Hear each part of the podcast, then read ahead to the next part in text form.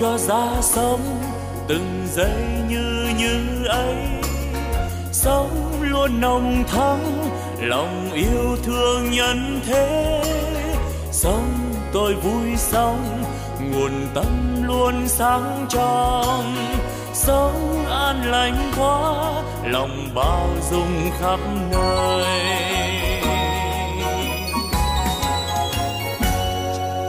Sống tôi vui sống từng giây yêu thương quá sống tháng sống vì tha nhân nên vui sống. Phút như như ấy làm cho tâm tươi sáng. Cái như như ấy là nguồn tâm sáng soi. La la la la la la la la la la la la la la la la la la la la la la la nếu hay ra thế đời ta luôn luôn mới sống yêu thương mãi từ nay yêu thương mãi sống an vui thế đời ơi ta vui sống sống như như mùa xuân luôn thắm tươi.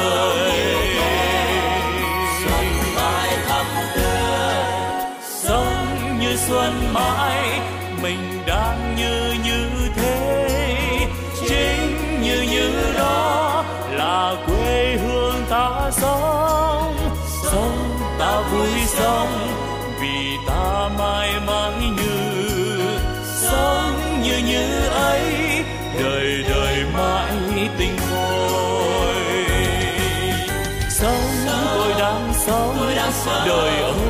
sao vui quá. Sống tôi đang sống vì đời quá tươi vui. Sống như đang sống, đời vui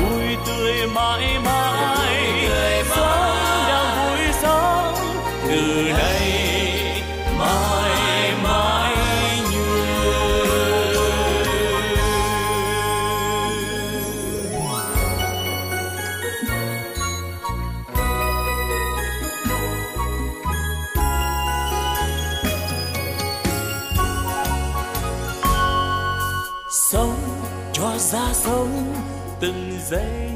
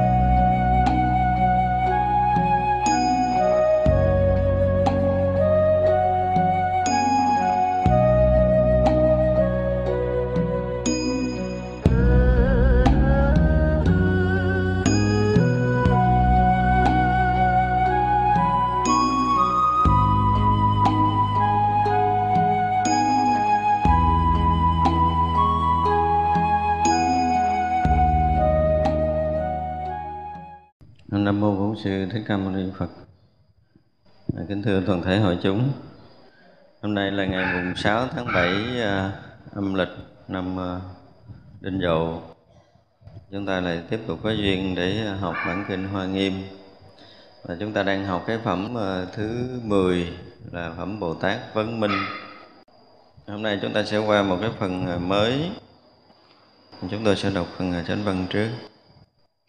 Lúc đó văn thù sư lợi hỏi Ngài, Tài thủ Bồ Tát, Phật tử, Đức Như Lai tùy thời gian như thế nào? Cũng như tùy mạng sống, Tùy thân thể, Tùy hành vi, Tùy hiểu biết, Tùy ngôn luận, Tùy sở thích tùy phương tiện, tùy tư duy, tùy quan sát của chúng sanh như thế nào mà hiện thân phật để giáo hóa điều phục các chúng sanh ấy. Tài thủ bồ tát nói kệ đáp, đây là cảnh của bậc đa văn thích tịch tịnh. Nay tôi vì Ngài đáp, xin Ngài chú ý nghe. Phân biệt quán nội thân, trong đây gì là ta? Nếu hiểu được như vậy, thời biết là ta không. Thân này là giả tạo, chỗ trụ không nơi chỗ. Người thiệt biết thân này, trong đây không chấp trước nơi thân khéo quan sát, tất cả đều thấy rõ. Biết pháp đều hy vọng, chẳng khởi tâm phân biệt.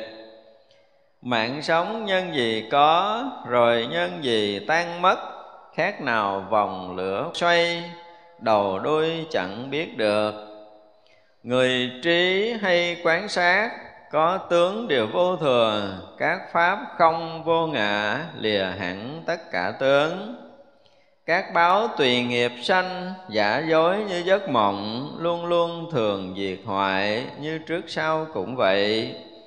Những pháp thấy ở đời chỉ do tâm làm chủ, tùy hiểu chấp lấy tướng, điên đảo chẳng đúng thiệt. Những ngôn luận trong đời đều do phân biệt cả, chưa từng có một pháp được vào nơi pháp tánh. Sức năng duyên, sở duyên sanh ra những pháp tướng, chống diệt chẳng tạm dừng, niệm niệm đều như vậy. Hôm nay ngài văn thù hỏi tiếp một vị bồ tát nữa, là vị này là tài thủ bồ tát.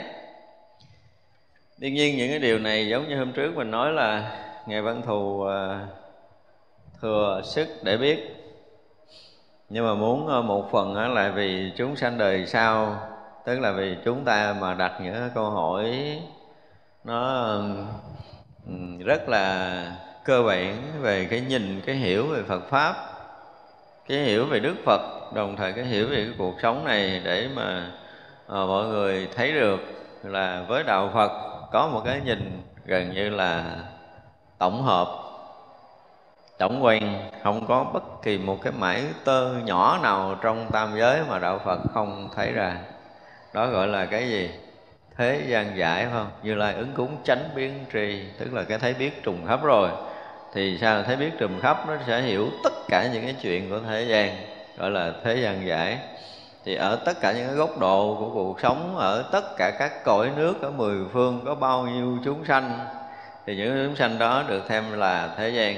Thì chúng sanh ở cõi nào, ở cõi quốc nào, cũng đều được cái thấy nhìn của Phật đạo soi thấy và thấu tột bề mặt bề trái của nó. Thì ở đây ngài văn thù là cái người đại diện cho trí tuệ của phật đạo là cái chỗ thấy biết cơ bản nhất của phật pháp. Cho nên chúng ta học à, ngài văn thù thì thường thường những bản kinh khác hay nói ngài văn thù là gì? Là căn bản trí tức là trí tuệ ở trên nền tảng rất là cơ bản. Mà cơ bản ở đây không có nghĩa là ở cái chỗ là cái tự tánh cái chỗ mà thường tri cái chỗ rỗng lặng thanh thang mà trí tuệ này là gần như soi thấu hết tất cả những cái ngõ ngách của tất cả chúng sanh muôn loài. Tất cả những cái trí chứng của chư đại bồ tát tất cả những cái trí tuệ từ chư Phật cho tới chư Đại Bồ Tát, chư vị Thánh Hiền và tất cả các chúng sanh muôn loài khắp Pháp giới mười phương được Ngài Văn Thù thấy một cách tường tận rõ ràng thấu đáo không còn sai sót bất kỳ một mảy thơ nào đó mới gọi là căn bản trí, chứ không phải trí tuệ là biết cái chỗ không không cái chỗ khơi khơi, rồi chuyện khác không biết, không phải như vậy. Thì ở đây ngài văn thù đặt câu hỏi đầu tiên là thường thường, ví dụ như ờ, chúng ta hay nói tới đức phật, tùy xứ nè, tùy loại chúng sanh là tùy thời khắc mà đức phật xuất hiện. Thì như vậy là câu hỏi đầu tiên ngài văn thù hỏi đức phật là là đức phật à, tùy cái thời gian như thế nào. Này là tùy thời. Có những người chúng ta rất là thân. Chúng ta thấy họ có một cái gì đó nó nó không phù hợp với chánh pháp. Đương nhiên mình rất là thân, rất là thương người đó, mình muốn nói người đó. Nhưng mà không phải thời sẽ không bao giờ nói. Có những chuyện không phải thời không nói. Tại vì nếu mà không đúng cái thời đó không phải là người đó, không phải là vị trí đó, không phải là hoàn cảnh đó. Chúng ta nói không ăn. Ngộ vậy đó. nói thì họ cũng nghe, họ chấp nhận nhưng mà gần như không có tác động sâu với họ được. Không có ảnh hưởng, không có chuyển hóa họ được. Thì cái trí tuệ của đức phật cũng thấy như vậy. Ví dụ chúng sanh trong cái cõi người của mình. Cách đây mấy ngàn năm, tức là cái thời điểm đó đức phật xuất hiện, nhưng mà thời này đức phật không thể xuất hiện được thời này mà ngon đức phật mà xuất hiện mà tu khổ hạnh ở trong rừng rồi ra đường ở mình vác để khất thực là chắc chắn là đạo phật sẽ lụi tàn. Đó là sự thật. Cho nên với trí tuệ của đức phật đức phật thấy rõ thời nào sẽ đến cõi nào. Thì cái thời điểm cách chúng ta hơn 2.500 năm về trước là thời đó loài người đủ cái phước. Chúng ta phải thấy rằng á một chúng sanh ở thời nào muốn diện kiến một đức phật? Ở trong cái thời đó của mình là chúng sanh đó gần như là đủ phước. Mà không phải chúng sanh đủ phước trong một cái thời đó là một cái thời mà gần như tất cả các vị bồ tát, các vị thánh hiền đông thời điểm đó ra đời trước. Có nghĩa là trước cái phút đức phật, thành phật là đã có hàng hà số số chư vị bồ tát hàng hà số chư vị thánh hiền đã đã sanh trong loài người để chờ đợi Đức Phật thành Phật mà ra thành hộ pháp với dòng pháp của Đức Phật chứ không phải đơn giản đâu. Thì như vậy là như mình mình rất là thiết tha được một lần thấy Phật. Thậm chí là nằm chim bao thấy Phật thôi là đã hạnh phúc lắm rồi, đúng không? Chứ đừng có nói là ra đời được gặp Phật. Ra đời được gặp Phật là cái phước báo không thể nói được. Vì vậy cái thời nào mà Đức Phật ra đời thì chúng ta sẽ thừa hiểu là cái thời mà chúng sanh ở cái cõi nước đó đủ phước để có thể được trực tiếp diện kiến Đức Phật, thì thời đó Đức Phật ra đời. Và chúng sanh nào đủ phước? Đa phần là các vị đại bồ tát, các vị thánh hiền đã từng theo học đức phật nhiều đời, nhiều kiếp rồi, cho tới cái đời cuối đức phật đó thành phật. Thì chư vị bồ tát nó cũng phải tới sinh một cái cõi nào đó để đức phật ra đời là các vị tiếp tục học sau khi đức phật thành tựu đạo quả chánh đẳng chánh giác nữa thì họ mới chịu, đúng không? Và sau đó tiếp tục đi các cõi nước khác học chư phật khác. Như vậy là Ngài Văn Thù hỏi tùy cái thời nào thì ở đây chúng ta đọc hồi nãy không thấy Ngài Tài Thủ nói. Nhưng mà đây là cái câu thắc mắc của Ngài Văn Thù.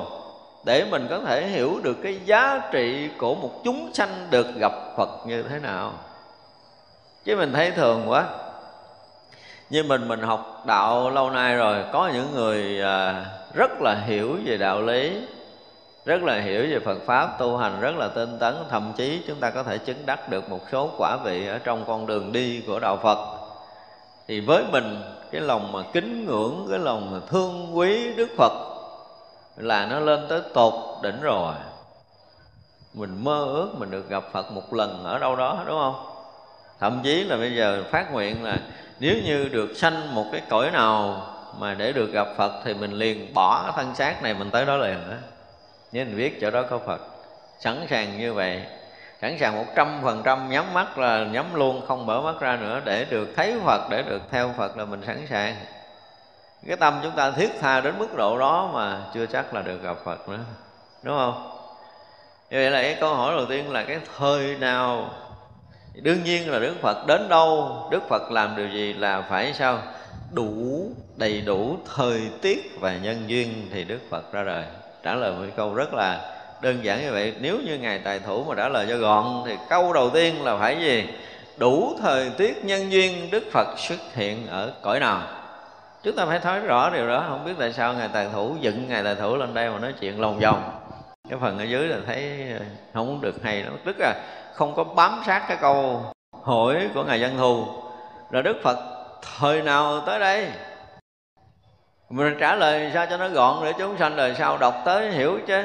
Đó, thì đủ thời tiết nhân duyên ở cõi nào đức phật sẽ xuất hiện ở cõi đó. Đó chúng sanh đủ cái phước để có thể được diện kiến đức phật thì đức phật sẽ xuất hiện như vậy là đầy đủ phước đức đầy đủ nhân duyên và thiện căn chúng ta đầy đủ cả ba cái này đủ rồi thì chúng ta được diện kiến phật nếu mà nói ngược lại nói ngược lại thì một con người muốn được thấy Phật thì người đó phải đầy đủ phước báo, đầy đủ nhân duyên, đầy đủ thiện căn. Thiện căn, phước báo, nhân duyên đầy đủ chúng ta mới được diện kiến Phật. Ngược lại Đức Phật nó thấy đầy đủ cái gì? Thiện duyên, không? đầy đủ thời tiết, đầy đủ nhân duyên Đức Phật sẽ ra đời ở một cõi nào đó để giáo hóa chúng sanh của cõi đó. Đó, đó là cái câu hỏi đầu tiên Ngài dân Thù. Như vậy là phải được ngài tài thủ trả lời cho nó gọn cho nói chỉ lòng vòng chuyện ở câu đọc phần giới chúng ta thấy tài thủ này không ngon. Tài thủ không ngon. Nếu mà hỏi mình sẽ có cái cách trả lời. Để chúng sanh đời sau thấy rõ ràng là cái phần trả lời của một người sau nó sẽ bám sát với cái câu hỏi của người trước thì mới là ăn khớp, còn cái này là trả lời thấy cái bộ không ăn ở phần sau rồi. Cũng như tùy mạng sống nữa. Ở chúng ta thấy một cái điều rất là hay. Là cái thời điểm của chúng sanh ở cái thời Đức Phật ra đời. Thì như vậy là mạng sống chúng sanh ở cái thời đó là 80 năm, ví dụ vậy, hoặc là trăm năm. Thì một vị đại bồ tát hiện thân ra cõi đó thì cũng phải tùy cái mạng ở chúng sanh thời đó và tới thời điểm đó là phải tịch chứ không thể sống thêm. Đó không phải là thành phật rồi đức phật chỉ có sống được quyền sống 80 tuổi không phải như vậy. Mà khi đã được thành Phật rồi nếu như có một chúng sanh nào mà cần cầu thực thụ trong cái thời Đức Phật còn tại thế mà trước khi Đức Phật xả bỏ thọ mạng á ha là giờ này Đức Phật còn à. Còn trẻ hơn hồi xưa nữa chứ đừng có giỡn. Ví dụ như mà cái thời đó có một vị thánh nào mà biết ha, đứng ra đảnh lễ, xin đức phật trụ thế mãi mãi. Thì như vậy là đời này là chúng ta thừa sức để được gặp phật rồi. Nhưng mà rất rủi cho mình là không có ai có cái trí tuệ đó hết á. Cho tới cái ngày cuối cùng mình đã từng nói tới, nói lui hoài cái ngồi chuyện đó. Nói cho mình không thể ức, không thể tức, không thể trách ngài an an được. Là vì sao? Vì qua cái thời đó là chúng sanh không đủ phước duyên để được gặp phật cho nên mới khiến ngài a nan như vậy chứ phải chi mình đủ phước mình gặp phật thì khỏi cần ngài a nan cầu cũng sẽ có ông chư thiên khác phóng xuống đảnh lễ liền. Nhưng mà gì? Chúng sanh trong loài người của mình hết phước để được thấy Phật. Chưa có chúng sanh nào đủ phước để trực tiếp được gặp Phật cách đây 2.500 năm tại cõi người của mình. Cho nên Đức Phật không có xuất hiện Thành ra mình hồi đầu mình mới nói vậy để mà nói tới cái khúc sau đúng không? Tức là chúng sanh phải đầy đủ thiện căn, đầy đủ phước đức, đầy đủ nhân duyên. Và đầy đủ số lượng bao nhiêu nữa. Thì Đức Phật mới tới cõi đó Chẳng lẽ Đức Phật xuất hiện chỉ nói mình mình thôi à? Không có. Không có những cái cõi nước chúng sanh đã từng gần gũi, thọ học. Phải dùng cái từ gì đó, thọ học nữa, tức là thọ pháp đức phật, học pháp đức phật và tu với pháp đức phật tới một cái ngày mà đủ tất cả những cái cần thiết để được gặp phật thì đức phật mới xuất hiện trong cái cõi đó. Đó là điều mà chúng ta phải thấy. Thì như vậy là tùy cái mạng sống chúng sanh trong cõi đó mà khi đức phật xuất hiện thì chỉ thọ nhận cái thọ mạng chừng ấy thôi. Thì như vậy là trước khi đức phật tới cõi người à, trước khi một vị bồ tát tới cõi người của mình thì đã thấy được cõi này thọ mạng chúng sanh đó là bao nhiêu. Và như vậy là trước khi tới là đã biết ngài tịch rồi chúng ta nên biết điều này chứ không có đơn giản không có đơn giản. Một vị đại bồ tát là biết tới hàng hà sa số kiếp là chứ nói gì chứ cái kiếp mà mình tới đây? Đó, cho cái kiếp mình tới đây sống bao nhiêu năm để mình chết mình không biết. Thì đó không phải là đại bồ tát không phải là nhất sanh bổ xứ không phải là một người đời cuối thành phật. Một người đời cuối thành phật là họ thấy hàng hà sa số kiếp về trước hàng hà sa số kiếp về sau của tất cả chúng sanh muôn loài huống chi là cái chuyện của mình. À ra là trước khi bồ tát chúng cõi trần này để thọ nhận cái thân phàm là vị đó thừa sức để biết ta sống bao lâu. Ta sống ở đâu ta làm cái gì. Đúng không? À, ra tất cả những cái chuyện sinh ra trong cuộc đời Đức Phật từ khi mà mới bước ra khỏi bào thai rồi là được sống như thế nào ăn như thế nào uống như thế nào, nào ngủ như thế nào sinh hoạt như thế nào là từng chi tiết rất nhỏ là gần như là Đức Phật đã thấy hết không có sót một sắc na nào. Mới tới đây. Thật ra là những cái năm tháng mà Thái tử Tất Đạt Đa khổ hạnh trong rừng già Những cái ngày giờ mà đi gặp vị minh sư này, vị thầy kia rồi Nó là gần như là thấy hết rồi. Thấy hết rồi, thấy hết rồi. Chứ chứng đạo kiểu nào, thành đạo kiểu nào, ngồi ở đâu Và người nào đầu tiên tới thọ Pháp phải giảng đạo như thế nào Là tất cả những cái chuyện đó là một bài sắp xếp, một cái lịch trình. Lịch trình cho 80 năm đã được sắp xếp trước khi tới đây à, chúng ta phải hiểu được trí tuệ của đại bồ tát là như thế. Trước khi thành phật là gần như không có cái chuyện gì mà không biết. Thì như vậy là tùy thọ mạng tùy cái mạng sống của chúng sanh trong cõi đó bao nhiêu thì vị bồ tát có tới cái cõi đó để được thành phật thì cũng chỉ sống bao nhiêu đó thôi không thể sống hơn được. Thì như vậy là gì? Gọi là không phá cái quy luật sống của của vũ trụ này. Nó nhiều đó mình sống nhiều đó à còn chuyện lâu lâu có những người mà không thấu hiểu chân lý, họ có thể sống vượt hơn. Họ do họ luyện tập cái gì đó thì người đó chưa chắc là người có trí tuệ. Cho nên người sống hơn đức phật, sống chín chục tuổi, sống trăm tuổi, sống hai trăm tuổi, nhưng mà chưa hẳn đó là người có đầy đủ trí tuệ, tùy phương xứ không? Tùy thời, tùy xứ và tùy người, rõ ràng. Với ba cái tùy này là đạo phật phải biết. Thật ra tới cái xứ lõa thể mà mình mặc đồ là mình hư chuyện hết rồi. Xuống biển tắm mà mặc áo đầm là cả như xong rồi, người đó là thuộc cái dạng thần kinh. Chứ đừng nghĩ là mình sang mình xuống biển mình phải mặc áo đầm. Đó chứ đó vậy là chư đại bồ tát, chư vị thánh hiền với trí tuệ của mình là đủ để có thể hiểu biết hết tất cả những cái sinh hoạt đời sống của tất cả chúng sanh muôn loài. Cho nên tới đâu là khế hứng ở tại đó. Thì như vậy là mạng sống của chúng sanh ngắn thì vị phật đó cũng phải thọ mạng ngắn như chúng sanh trong cõi nước đó. Như vậy là đức phật mình thấy cái thọ mạng trong cái cách đây hai ngàn mấy trăm năm là 80 tuổi là cũng khá lắm rồi đó, đúng không? Như vậy là đức phật sống đúng 80 thôi. Đó là tùy mạng sống của chúng sanh. Thì chúng ta phải hiểu điều này. Cho nên á, khi mà trước bồ tát đã xuống cái cõi này để thọ cái thân người thì bồ tát biết chuyện này rất là rõ. Và tới cái ngày chuẩn bị kết thúc rồi coi có thằng nào xin thêm không? Nó không thấy đứa nào xin thêm hết. Nhắc a nan hai ba lần. A nan ơi, ba tháng nữa ta nhập thế hoàng á, tức là ta đã dự kiến cái lịch của ta tới đây là nhiêu đó hết rồi. Cần thì ta sắp lịch mới. Nhưng mà a nan không biết. Dạ và thế tôn ba tháng nữa, thế tôn nhập thế hoàng Đức Phật nói này, anh An ơi, Ta không phải thần kinh đâu nha, Tao lặp lại cho ngươi một lần nữa là ba tháng nữa ta nhập Niết Hoàng Thì anh An cũng nói ừ, Bạch Thế Tôn Thế Tôn ba tháng nữa nhập Niết bàn. Cái kỳ Đức Phật tự nhiên nói vậy là anh em phải hiểu là Đức Phật muốn ý gì chứ mà tại sao một đệ tử, một thị giả thông minh mà khắp trời người đều biết? Đức Phật lập lại lần thứ ba đối chuyện tự nhiên. Đức Phật nói anh em ơi ba tháng nữa ta nhập Niết Bàn. Nói dạ Bạch Thế Tôn ba tháng nữa Đức Phật nhập Niết Bàn rồi khóc hu hu. Có phải chi bình tĩnh chút nữa. Ờ tự nhiên đức phật nói vậy là đức phật có ý gì? Và bình tĩnh chút nữa thì à nếu mà à, mà đức phật còn nói một câu này nữa. Đức phật nói lần thứ nhất là người đã chứng được tứ như ý túc. Thì người đó có thể kéo dài thọ mạng tới trăm năm một ngàn năm thậm chí là hàng hà xa số năm mà không cần phải bỏ phần mạng.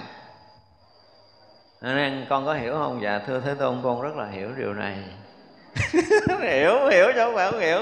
Mà đức phật đó là đang ba tháng nữa ta nhập niết bàn nhưng với một người đã chứng tướng như ý túc. Người đó có cả kéo dài thọ mạng trăm năm, ngàn năm cho tới hàng hà xa số năm mà không cần phải trả bỏ thân mạng này. Anh em con có hiểu không? Dạ bạch thế tôn, con rất là hiểu và ba tháng nữa đức phật nhập niết bàn nó kỳ cục. Bởi vì khi mà ta nghe tới cái đoạn này, người ta ức anh em lắm nhưng mà thực sự là chịu thôi, tại vì cái nghiệp của mình phải nói là cái nghiệp của sau thời đức phật nhập niết bàn là chúng sanh không đủ cái phước đức nhân duyên để được gặp phật. Cho nên không có trách ngài an an được. Mình chưa đủ phước để được gặp phật, cho nên mình không thể trách an an được. Điều đó là hiển nhiên.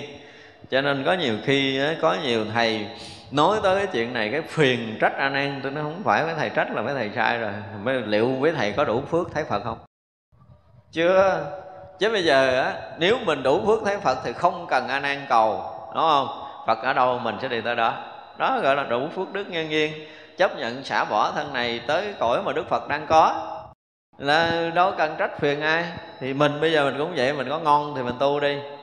Tu cho tới mức nào mà phước đức nhân duyên mình đầy đủ, mình có thừa khả năng đi tất cả các cõi nào có đức phật ra rồi thì đâu có trách anh em được hết chưa? Cho nên đây là cái chỗ mà chúng ta thấy nó cũng phải nó là rất là ly kỳ, rất là hay. Nhưng mà đó là ngài anh em không phải là bị ma ba tuần ám. Đừng có nói kiểu kinh điển như vậy. Mà phải nói là trí tuệ của một đệ tử thân cận đức phật cũng thừa thấy điều này. Thừa thấy là gì? Là gì? Qua qua năm nữa, đức phật. Nếu mà còn tại thế thì chúng sanh cũng không có đủ cái phước để thấy phật nếu mà qua năm sau mà chúng sanh còn đủ phước, thấy phật thì anh an, sẽ thỉnh đức phật ở thêm năm nữa. Nhưng mà anh an với trí tuệ của mình cũng quán sát, thấy cũng không có đứa nào đủ phước, thấy phật thêm. Hết rồi. Những vị đại đệ tử theo đức phật thì tới chừng đó cũng quá đủ rồi. Không cần thêm, thấy chưa? Còn những chúng sanh khác thì chưa đủ phước để thấy, cho nên chỉ hướng về đức phật mà đảnh lễ thôi, chứ còn không được gặp trực tiếp đức phật trong cõi này. Anh an cũng thừa trí tuệ để biết điều này mới đúng. Phải nếu mà kinh điển nói một cách rất là trung thực thì chỗ này ở đây chúng ta không phải là bên ngài an nhưng mà mình phải nhìn thấy cái sự thật của của mình. Sự thật của chúng sanh muôn loài thấy chưa? Chưa đủ phước. À, vậy thôi đơn giản là chúng ta chưa đầy đủ nhân duyên phước báo để chúng ta được thấy phật. Chứ đừng có nghe kinh điển nói đoạn đó rồi mình đọc tới đó rồi mình buồn ngạ nan là không có được coi chừng mình mất phước mình á mà phải thấy rằng một người mà thân cận một đức thế tôn là trí tuệ của họ là cũng ghê gớm lắm, có phải vừa mà anh nan đâu phải dễ. Thấy chưa? Chỉ vậy bây giờ chúng ta có kinh điển đọc là cũng nhờ ngài anh nan không phải ổng ông thánh rồi mình nể ổng, mình binh ổng, nhưng mà đó là một cái sự thật của tất cả chúng sanh. Chưa đủ phước để được gặp Phật, cho nên ngài A không hiện thân để thỉnh Phật. Và vì sao? Vì tùy cái thân thể, tùy thọ mạng của Đức Phật rồi, tùy duyên nghiệp của Đức Phật. Cho nên ngài A không dám cưỡng cầu. Không dám cưỡng cầu là tại vì Đức Phật thấy rất rõ mạng sống chúng sanh ở chừng đó. Một vị bồ tát thấy rất rõ mạng sống chúng sanh chừng đó, cho nên tới để nhận cái thân sống bao nhiêu năm đó rồi. Đó là quy luật rồi. Đó là cái tính toán từ đầu trước khi tới đây rồi. Thì anh an không dám cưỡng cầu và cộng thêm một phần phước báo chúng sanh không đủ thấy Phật cho nên A Nan cũng không cưỡng cầu. Chứ không phải là A Nan không biết cầu. Đừng có nghĩ là A Nan lúc đó bị ma ba tuần ám. Ma ba tuần cũng là, là đệ tử Phật chứ ai. Ma ba tuần cũng là chư đại bồ tát đó chứ không phải là cái loại mà hôn ám si mê như mình đâu đừng có tưởng. Cho nên có nhiều người á tu thời gian bị chuyện này chuyện kia cái nó bị ma ba tuần ám cỡ mình thì ma ba tuần nó không có rảnh nó ám mình rồi. Cỡ mình là chưa có đủ chưa có đủ cái trình độ gì để ma ba tuần nó bắt mình hết trơn á. Thấy chưa? mình phải tu tới một cái tầng nào ghê gớm lắm đó, thì nó tới thử mình. Ví dụ như bây giờ mình nói là mình đạt tới cái chỗ gọi là bất thối rồi. Thấy chưa? ở trong cái cảnh giới bất thối không ai có khả năng làm mình thối chuyển. Mà người mà muốn đến cảnh giới bất thối để thử mình là ai? Cũng phải là những cái ông cao thủ từ bất thối trở lên. Đó chưa? như vậy là hiện thân trong cái cõi ma ba tuần là những cái vị mà đã giác ngộ. Và phải tới kiểm chứng cái ông này bất thối thiệt không? Đó. Phải nhử ổng chuyện này nhử ổng chuyện kia nhử ổng chuyện nọ. Cuối cùng cái ổng đâu có giữ được cái tâm yên tịnh cũng loạn tâm, cũng nhiễm là xong, là hết bất thối. Như vậy là cái người mà để thử, để kiểm chứng cái quả vị tru chứng của một cái vị tu tập nào đó thì không phải là ma mà là phật, cử các vị bồ tát tới thử mình. Nên biết như vậy, ma đâu có khả năng thử những người công phu tu tập sâu đâu. Mà sẽ dĩ mình công phu mình bị hư là ma tâm mình nó nổi dậy. Ma ngũ quẩn mình nó nổi dậy, mình à, đi kiếm cái cảnh giới để cho mình bị bị nhiễm trở lại thì có, chứ còn ma bên ngoài tới thì chưa chắc cho nên đừng có tu thời gian mà lỡ mình tu không được, mình bị này kia kia nọ, nó ma, ba tuần phá mình. Không có chuyện nói quan người ta như vậy. Hết chưa cái đó là cái chuyện mà mình đó là thua cuộc, mình đổ thừa. Đó thì vậy là thứ nhất, thứ hai, câu hỏi của ngài văn thù là tùy mạng sống như thế nào. Thì vậy là đây phải một câu trả lời mà xác đáng chút nữa là tùy mạng sống chúng sanh ở cõi đó à, chúng sanh cõi đó sống nhiêu đó thì đức phật tới sống nhiêu đó. Nó phải câu trả lời mà theo đúng với cái câu hỏi của ngài dân thù là phải trả lời như vậy. Tùy thân thể như thế nào? Đó. Bây giờ cái thân thể của loài người là gì? Hai cái chân. Và cột sống thẳng đứng có hai cái tay. Chưa? có mắt mũi có miệng có tóc ở trên đầu có móng mọc ở đầu ngón tay. Ví dụ vậy. Có nghĩa là thân thể chúng sanh như thế nào? Thì một vị bồ tát hiện thân tới đó phải thọ cái thân giống như vậy nhưng mà đẹp hơn. Cho nên là cái cõi này 32 tướng tốt và 80 vẻ đẹp là một cái thân tướng đẹp của cõi phàm mình. Thì như vậy là vị Bồ Tát tới đây với đầy đủ cái thân tướng trọn vẹn 32 tướng tốt 80 vẻ đẹp của cõi phàm. Chứ mình đừng có nghĩ là cái thân đó là thân Phật là nhất nhất nhất của các cõi khác, không phải cõi khác đẹp hơn cõi này nhiều nhưng mà họ không xài 32 tướng tốt 80 vẻ đẹp cái kiểu của mình. Nhưng mà với cái nhìn của các bậc hiền trí, với cái nhìn chư đại bồ tát, cái nhìn chư vị thánh hiền, thì cái cõi đó phước hơn cõi phạm cõi của mình. Do đó tất cả những cái gì mình liên quan tới cõi đó, hả, nó đẹp hơn mình lắm. Ví dụ thỉnh thoảng cái cõi của mình nó có lụm một hai cái miếng rác từ trên kia rớt xuống, nó trở thành kim loại quý của cõi mình để cõi kia nó quét rác á, rớt xuống đây rác có họ thôi, còn hơn kim loại quý của mình. Vì sao vậy? Vì cái phước của họ nó lớn hơn mình gấp hàng tỷ lần rồi. Thật ra nếu như Đức Phật xuất hiện ở một cái cõi mà phước báo cao hơn cõi người, Thì thân tướng sẽ nói chuyện ở cõi đó, chứ không có nói chuyện ở cõi này.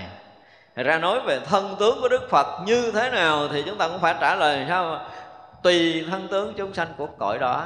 Mà Đức Phật thọ nhận cái thân tướng phải phù hợp tương ưng. Như vậy là đẹp nhất cái cõi mình là 32 tướng tốt, 80 vẻ đẹp. Ví dụ như bây giờ nói cái tướng lưỡi rộng dài thôi. Tướng lưỡi rộng dài á, thì à, với mình ha, người nhìn ngược lại cõi người của mình. Là mình nói về cái nhân quả đã trải qua hằng hà xa số kiếp chưa từng nói dối lời nào do đó cái tướng của đức phật thể hiện cái sự chân thật tướng.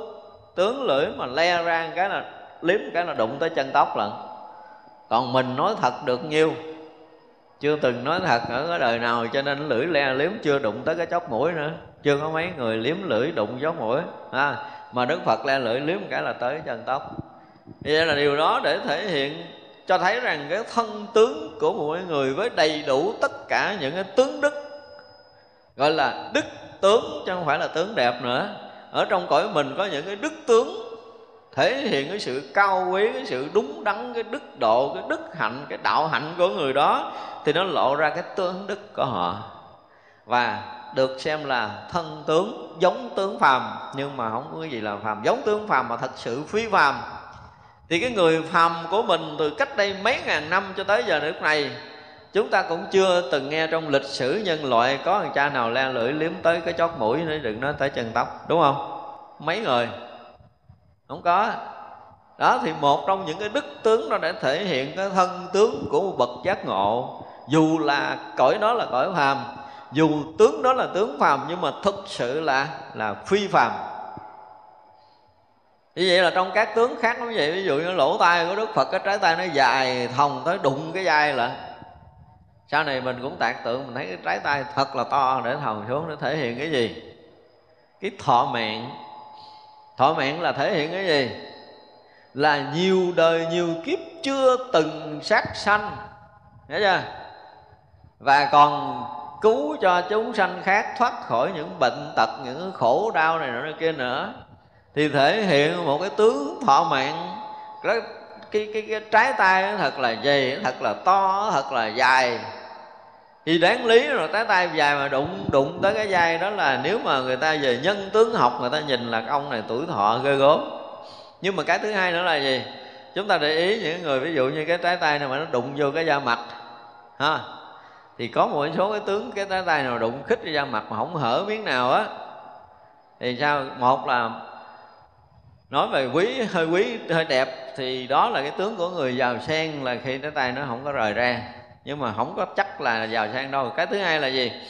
Nếu mà mình nhìn một người đó có sức gia mà thoát tục rời gia đình hẳn hay không là chúng ta nhìn ở dưới này thôi. Ở dưới này nó dính sát mặt vậy á thì nói chuyện sức gia là sức gia chơi, chứ mấy người đó bị nhiễm ái, bị nhiễm gì đó chứ khó tu lắm. Thật ra là phải tách rời cái da mặt khúc rớt lòng thòng ngoài mà không có dính miếng nào vô đây thì mới hy vọng người đó mới buông bỏ mọi chuyện đi tu.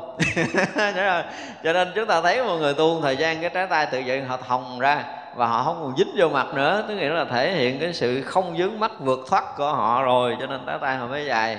Nó nói về phần một chút về nhân tướng học.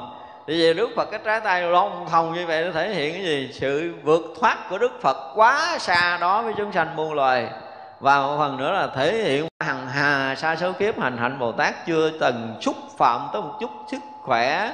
Chứ đừng có nói là tới lấy cái thọ mạng của chúng sanh. Cho nên thể hiện một cái tướng của cái trái tài đó. Ví dụ vậy. Thì như vậy là cái gì mà lộ trên thân tướng đức phật là gần như là vượt phàm hết. Đúng không? Cõi phàm mình không có theo nổi. Như vậy là nếu như ngài tài thủ có trả lời là phải trả lời theo cái kiểu như vậy để cho người ta thấy rằng là tùy cái thân thể của cõi đó mà một bậc thánh hiền có một cái gì vượt hơn. Ví dụ như đức phật là quá vượt rồi chứ không có nói là vượt bình thường. Từ xưa giờ trong lịch sử nhân loại chưa có ai có cái lỗ tay có trái tay mà lòng thòng đụng tới mà nó dày, nó tròn như một giọt nước chứ không phải dẹp kiểu như mình rồi nha. Vừa dài, ha, mà vừa tròn. Cho nên mấy cái tượng phật mình thấy không? Tròn như một cái giọt nước rớt nó bầu rồi nó mới rớt xuống dưới ở đây mình diễn tả cái trái tay ở trên diện của đức phật. Mấy đức phật mình làm ví dụ thấy là nó tròn to, chứ nó không có dẹp giống như cái dành tay của mình đi xuống, mà phải là tròn, to, dài, giống như giọt nước rớt xuống vậy đó. Đó thì như vậy là tất cả những cái gì mà có trên thân tướng đức phật, thì có một cái dịp nào đó chúng ta sẽ nói hết 32 tướng tốt 80 vẻ đẹp này. Thì làm những cái gì đó nó đẹp mà nó vượt vượt vượt phàm. Chứ nó không phải là thọ thân là cái thân người, nhưng mà có một cái gì đó nó vượt phàm. Gọi là siêu phàm không? phàm trần không thể so sánh được. Mặc dù là mượn cái thân tướng của cõi đó, nhưng mà cao hơn tất cả những cái con người có trong cái thời điểm đó. Về sắc tướng thôi, thì là đầy đủ tất cả những cái đức tướng chứ không có dùng là phước tướng nữa. Đức tướng là những cái gì cao quý nhất trong cái tướng của con người của loài người trong cõi đó thì một người bồ tát chuẩn bị thành phật là có đủ tất cả những cái đức tướng đó. Đó, thì chúng ta phải dùng cái từ đức tướng mới có thể mà phù hợp với lại cái gì mà hiện trên thân thể của của đức phật. Tùy hành vi cái này thì dễ hiểu rồi phải không? Hành vi của mình là gì? Thể hiện trong ba nghiệp là nói và hành động và suy nghĩ đó là hành vi có nghĩa là ba cái nghiệp đó của loài người, thì giờ đức phật thật sự có những cái cõi khác, không có cái chuyện mà phải nói bằng âm thanh như mình. Cái thông tin qua lại họ không cần cái chuyện này. Hiểu chưa? Nhưng mà xuống tới cõi này phải nói chuyện, nó nghe lọt lỗ tai, nó hiểu, nó gật đầu, chứ còn nó không hiểu, nó cũng trợn trợn, nó hả họng chảy nước giải, chứ nó cũng đâu biết gì đâu. Nói chuyện nó không biết nó có những cái cõi như vậy. Như vậy là xuống đây cũng tùy cái kiểu của nó, cái trình độ của chúng sanh trong cái cõi này, cái đầu nó sẽ hiểu cái kiểu đó thì mà nói tương ưng cái kiểu đó. Rồi đó mà phải suy nghĩ cũng nhăn nhăn, mặt cũng giống giống như họ, rồi mình cũng cười cười, rồi mình cũng khóc khóc vậy ví dụ vậy, thì những cái hành động đi đứng đưa tay để chân thấy chưa ví dụ như hành vi cái cõi này là hai cái bàn chân đó là khi đi là phải úp xuống đất chứ không có lật lên trời. Thì là đức phật xuống đây cũng phải úp bàn chân xuống đất để đi tới giống như mình như vậy là tùy hành vi cử chỉ những cái hoạt động những cái hành nghiệp của chúng sanh trong cái cõi nào thì vị bồ tát tới đó là gần như tất cả mọi cái đều sao? Đều tương ưng. Đó gọi là tùy hành vi. À, cũng buồn rồi cũng vui trong cái lúc chưa giác ngộ thì cũng vậy thôi. Mượn cái thân này đói thì cũng ăn mệt thì cũng ngủ khát thì cũng uống. Thì chúng sanh trong cõi này như thế nào? Một vị bồ tát hiện thân đó cũng phải làm như thế đó không có khác đây gọi là đồng sự nhiếp không? Đồng sự nhiếp của một vị đại bồ tát. Tùy hiểu biết đó. như vậy là nếu như á, mà một vị bồ tát tới đây, thì những cái kiến thức của cõi này biết không? Biết quá rồi. Vậy mà là hồi còn nhỏ, vua tịnh phạn phải mời những ông thầy lại dạy.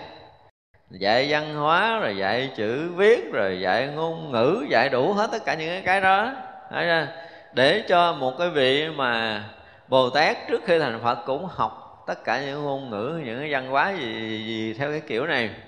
Ví dụ như là cái cách diễn đạt như thế nào để một người ta có thể hiểu được cái điều mình muốn nói thì xuống cõi này cũng phải làm giống vậy.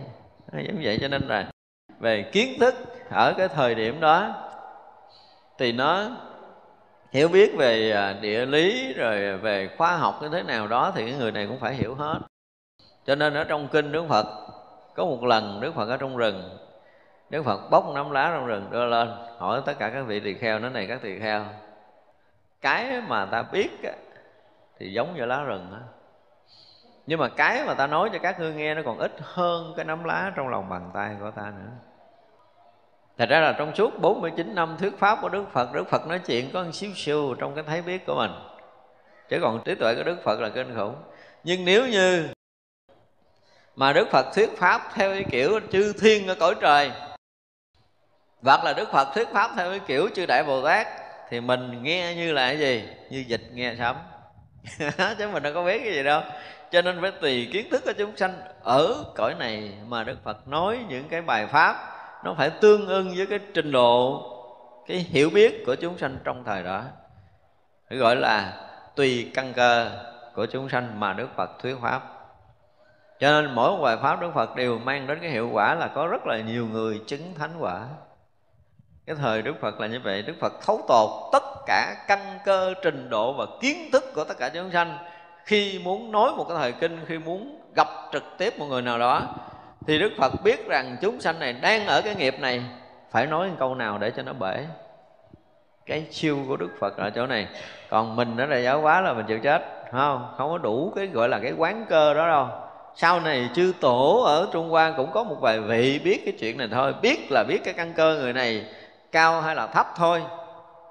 Chứ còn trong lịch sử của các thiền sư chưa có một vị thiền sư nào thấy rất rõ cái nghiệp của người đó như vậy là phải nói câu gì? Phải làm hành động gì để cho người đó ngộ là không có. Và gần như cũng thấy người này có căn cơ. Và thấy người đó có căn cơ đó có thể ngộ đạo với ai đó ngộ đạo bằng cách nào đó thì chưa biết. Đó, nhưng mà biết người này có trình độ đó có căn cơ đó. Ví dụ ví dụ như ngày à, đơn hà cũng rất là nổi tiếng khi tới ngày mã tổ, thì sao? Đầu tiên lột nón rồi cúi chào ngày mã tổ, nhìn cái cách mày lột nón là mình có thể ở đâu? Thạch đầu là thầy của mi, chứ không phải ta. Siêu như vậy, tức là cỡ như mình vậy là mình gọi là quán cơ siêu sức rồi, nhưng mà không có thể nào so với đức phật cái chuyện này được. Đức phật nó tùy cái hiểu biết của chúng sanh là gì? Chúng sanh đang ở cái tầng ví dụ như à, tu đà hoàng. Hiểu chưa? Tư đà à, thì vậy là đức phật sẽ nói một câu để cho người này chứng quả tư đà hàm và đức phật thấy cái chúng sanh tư đà hàm này nó cũng gần chín mùi để nó có thể chứng quả kế tiếp đức phật. Nói một câu nữa chứng quả a na hàm. Và rõ ràng người này chứng quả a na hàm rồi đức phật nhìn thấy là đang cái ngôi vị a na hàm đó đức phật nói một câu một chứng quả a la hán. Đó. Thì đứa đó mới gọi là tùy cái hiểu biết và tùy cái quả vị, phải cộng thêm vậy chứ không hiểu biết không. Đối với đức phật là không có nói tới cái chuyện kiến thức thế gian nữa. Mà đức phật nói là từng tầng bậc tu chứng cho vị thánh hiền. Ví dụ như đức phật nhìn trong cái đại chúng có một cái vị ẩn thân bồ tát mà họ đã chứng tới sơ địa rồi. Mà giờ này hả, còn vô ngồi ở mặt ngáo ngáo, không biết chuyện gì thế gian. Nói chuyện gần như là đi dự hết tất cả pháp hội, không biết gì hết trơn á tại mấy ông thầy gì khác giảng nó không có lọt vô cái chỗ của cái vị này. Thì thấy ông này ngơ ngơ, ngáo ngáo giống như ông bồn, nhưng mà đức phật thấy thấy ra Đức Phật đang thuyết giảng cho chúng hội này nghe, Nhưng mà Đức Phật nhắm tới vị đó, Tự nhiên vị này bật mở, có thể chứng được là tam địa, Là tứ địa, là thậm chí tới thập địa Bồ Tát, Mà trong chúng hội không ai biết hết đó để cho đó là cái cách mà gọi là tùy theo hiểu biết, tùy theo quả vị tu chứng của chúng sanh mà đức phật có những cái bài pháp tương ưng thì như vậy là chúng ta thấy như Đức Phật ngồi trước Pháp Tòa nói chuyện cho đại chúng 1250 vị tỳ kheo nghe về tứ diệu đế của cõi phàm. Nhưng mà thực sự lúc đó Đức Phật có khai thị cho vị Bồ Tát cõi nào mình có biết không? Không. Chúng ta tịch, không bao giờ biết. Hoặc là trong Pháp hội đó thôi trong lúc mà đức phật đang ngồi thiết tứ diệu đế nhưng mà có một cái vị chuẩn bị chứng quả ở trong pháp hội đó thì không phải là vị chứng quả nó được nghe cái bài pháp tứ diệu đế mà trong hội đó có người chứng quả a la hán đâu. Chúng ta đừng có hiểu lầm. Đây là một cách kinh khủng của đức phật, khó có ai mà có thể biết được. Trong lúc đức phật vẫn nói từng lời, từng chữ về tứ diệu đế mà đức phật dùng thần lực để khai mở trí huệ cho một người trong chúng hội, chứng quả a la hán trong chúng hội gần như không ai biết luôn. Rồi cái người ta nghĩ rằng là đức phật thuyết tứ diệu đế mà vị đó chứng ngã a la hán thôi. Chứ đâu biết đức phật làm cái gì mà rõ ràng là trong chúng hội là không ai biết nổi điều này đâu. Trí tuệ của chư đại bồ tát chưa chắc biết được. Tại vì trong một khoảng sát na thôi. Như từ trước giờ mình nói, thì đức phật đã dạo khắp tam thiên đại thiên thế giới, đã khai thị cho hằng hà, sa số chư vị bồ tát, chư vị thánh hiền rồi, thì mới nói một câu trong cõi phàm, theo cái ngôn ngữ của cái loài người này là này các tỳ kheo. Mình vừa nghe câu này các tỳ kheo thì Đức Phật cũng đã thuyết hằng hà sa số bài pháp ở khắp mười phương pháp giới cho đó hằng hà sa số chúng sanh nó chứng quả rồi. Chúng ta đâu có biết nổi đâu. Trên một sát na mà à, đức phật hiện thân ở trong tam giới này chứ không phải cõi mình. Thấy chưa? Là cái việc phật sự đó chỉ có những cái vật mà đại đại đại đại bồ tát mới có thể hiểu được một ít phần. Chứ còn mình không biết đâu. Mình không biết cái gì rồi mình không biết được một mãi may một mãi tơ nhỏ nhiệm nào hết cho nên nói mà mình hướng đến phật để mình hiểu phật một việc gì là mình không bao giờ đủ sức. Phải chứng được những cái thánh quả rất là cao, cận kề với những cái quả vị Phật thì hy vọng mới có thể biết được một mãi may của chư Phật làm cái gì cho tam giới này. Chứ không phải trong cái cõi mình. Nó nội cái chuyện trong cái cõi của mình thôi á, là mình còn chưa biết được nữa. Ví dụ nè, Đức Phật chuẩn bị thiết bài pháp. Đức Phật chuẩn bị nói câu đó trong cái pháp hội này. Và với cái trí tuệ đức phật nhìn thấy ở ờ, ở cách đây năm mười dặm, hai ba mươi dặm gì đó, có năm bảy người gì đó, đủ cái nhân duyên để có thể nghe câu này ngộ đạo. Mà bà này bà đang ngủ ngái. Vậy đó mà, đức phật bà làm cho bà này chạy tới pháp hội này kịp để nghe câu này ngộ đạo. Thì chúng ta đâu có bao giờ tin nổi cái điều đó của đức phật. Không có một vị bồ tát nào có khả năng này trơn, mà đức phật đủ sức đó mới là lạ à, đức phật hơn thấy cái người đó như vậy rồi thì vậy là một là chư thiên hay là cái gì đó mà lạ lắm cái bà đó bà đang ngủ ngáo và bà tới được pháp hội này. Mới là cái điều kinh khủng của đức phật giáo hóa chúng sanh. Thật ra là chư vị Bồ Tát thì chỉ có nước lên tòa giảng Nhưng mà nếu là những vị mà Đại Bồ Tát thì cũng có khả năng làm giống như vậy. Hoặc là nếu như người đó không có nhân duyên phải tới Pháp hội để mà nghe giảng Người đó không có nhân duyên này mà họ được nghe giảng trực tiếp ở một cái chỗ là họ đang ngồi thiền, họ đang tụng kinh, họ đang ngồi chơi hoặc họ đang ăn cơm. Ví dụ vậy. Thì ngay cái giờ phút đó Đức Phật đang hiện thân trước hội chúng 2.500 vị tỳ kheo và bao nhiêu Phật tử đó, nhưng mà Đức Phật đã tới khỏ đầu người kia ngộ đạo ở đẳng á. Nhưng mà mình ngồi đây mình đâu có biết đâu.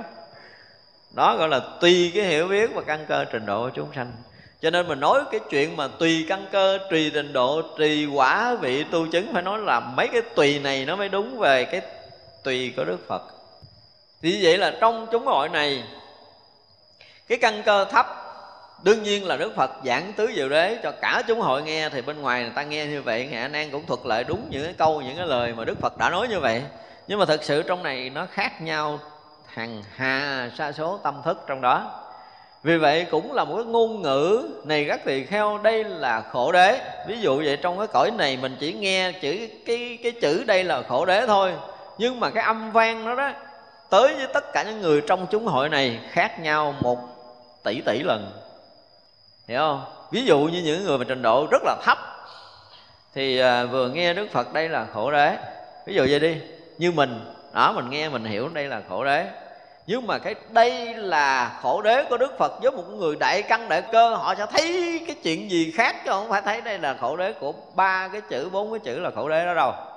Mà có khi đó là một cái gì đó để nhấn chìm tất cả những cái khổ đau để mà người kia đã bật mở để có trí tuệ chứng thánh quả mất à. rồi như vậy là trong chúng hội đó rất là nhiều căn cơ, nhưng mà cùng một lời đó, cái ngôn âm đó, nếu mà lỗ tai bình thường của người phàm thì nghe giống nhau, nhưng mà năng lực đã tác động đến tâm thức của tất cả những người trong chúng hội khác nhau hoàn toàn. Đó mới gọi là tuy trên độ căn cơ thuyết pháp của đức phật. Chứ ta đừng tưởng là có bao nhiêu ngàn người chúng hội ở trong loài người đó ngồi nghe thuyết pháp thì cũng là một bài pháp đó người chứng quả tu đà hoàng tư đà hàm a la hàm a la hán là có đầy đủ, đúng không? Bốn quả vị đó gần như là thường trực xảy ra trong tất cả các pháp hội. Như vậy là một người chứng quả a la hán không có nghĩa là họ chỉ nghe câu đây là khổ đế, đây là tập đế, đây là diệt đế, đây là đạo đế là họ chứng quả a la hán liền chưa?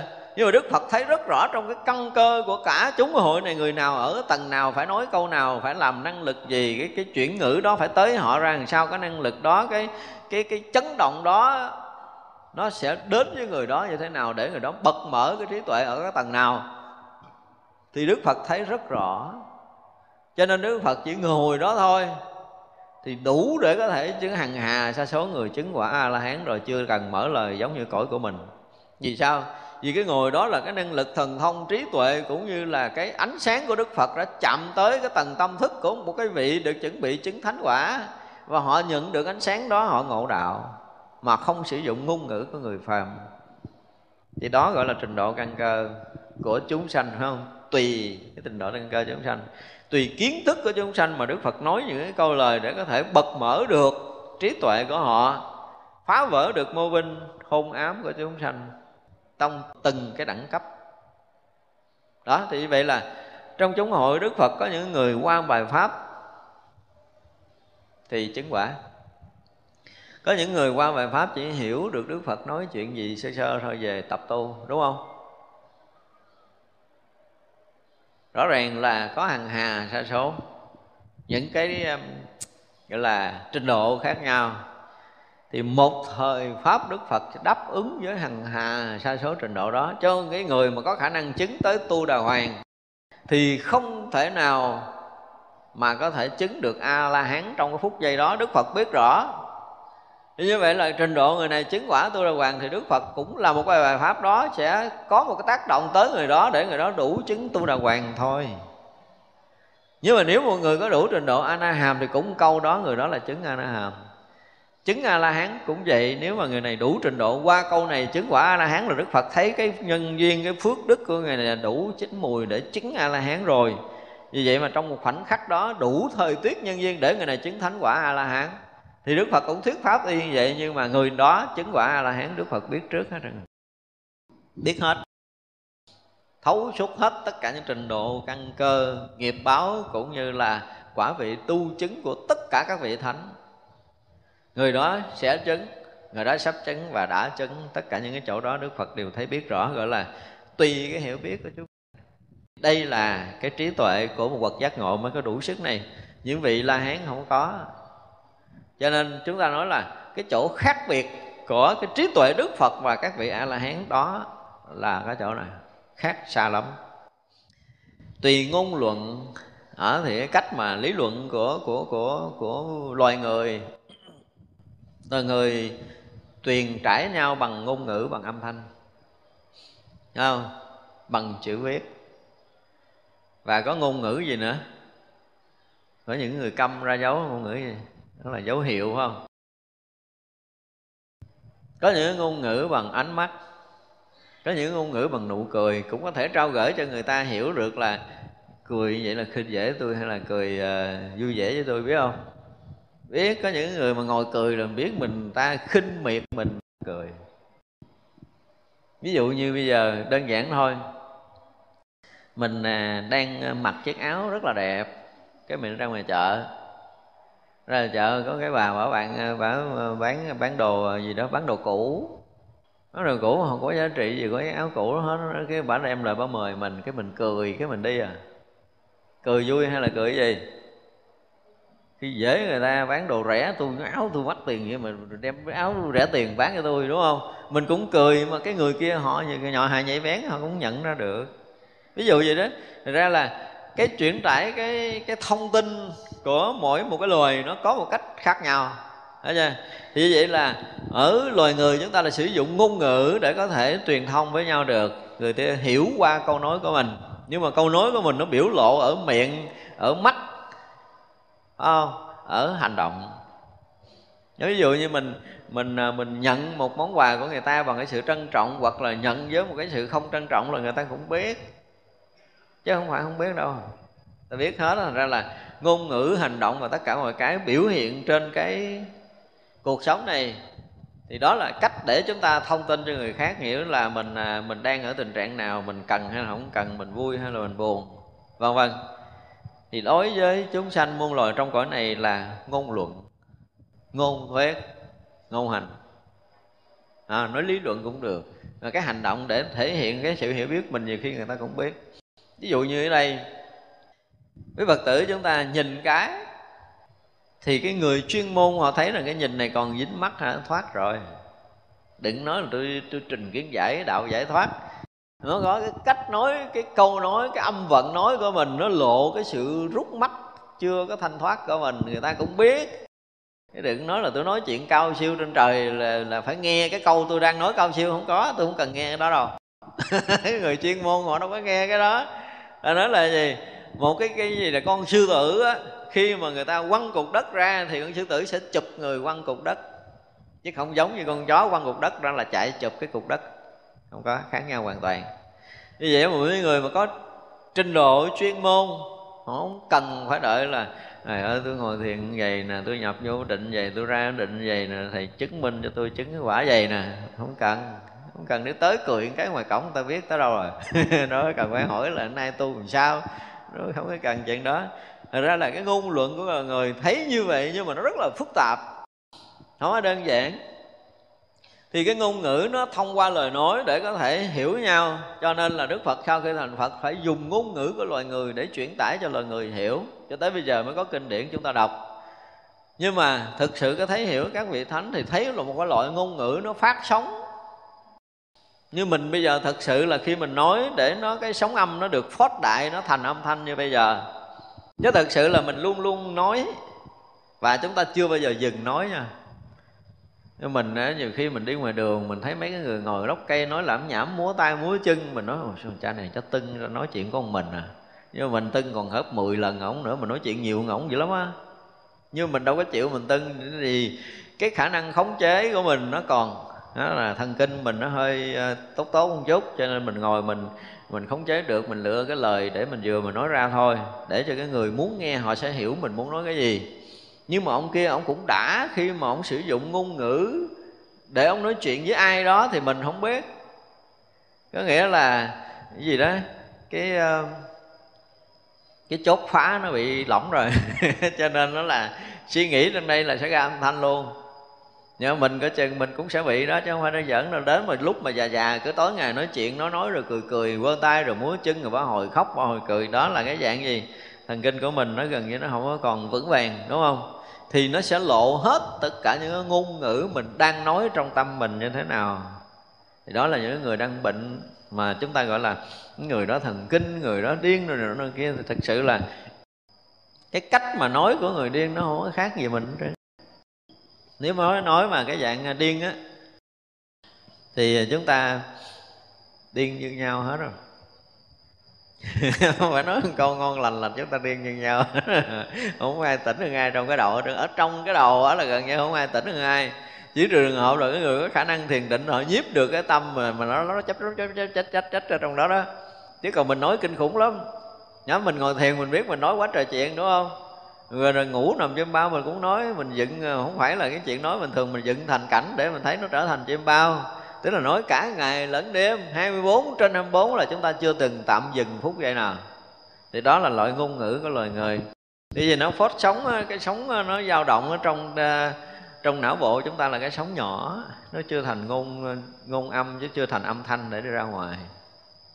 Nhưng mà nếu nhưng mà nói trước là nếu khoa học nó nó nó, nó chế được cái máy và nó bắt được cái dòng sóng âm này và nó phót đại thì chúng ta sẽ la làng từ sáng sớm cho tới chiều tối từ chiều tối tới sáng sớm mà không bao giờ chúng ta dừng nghỉ.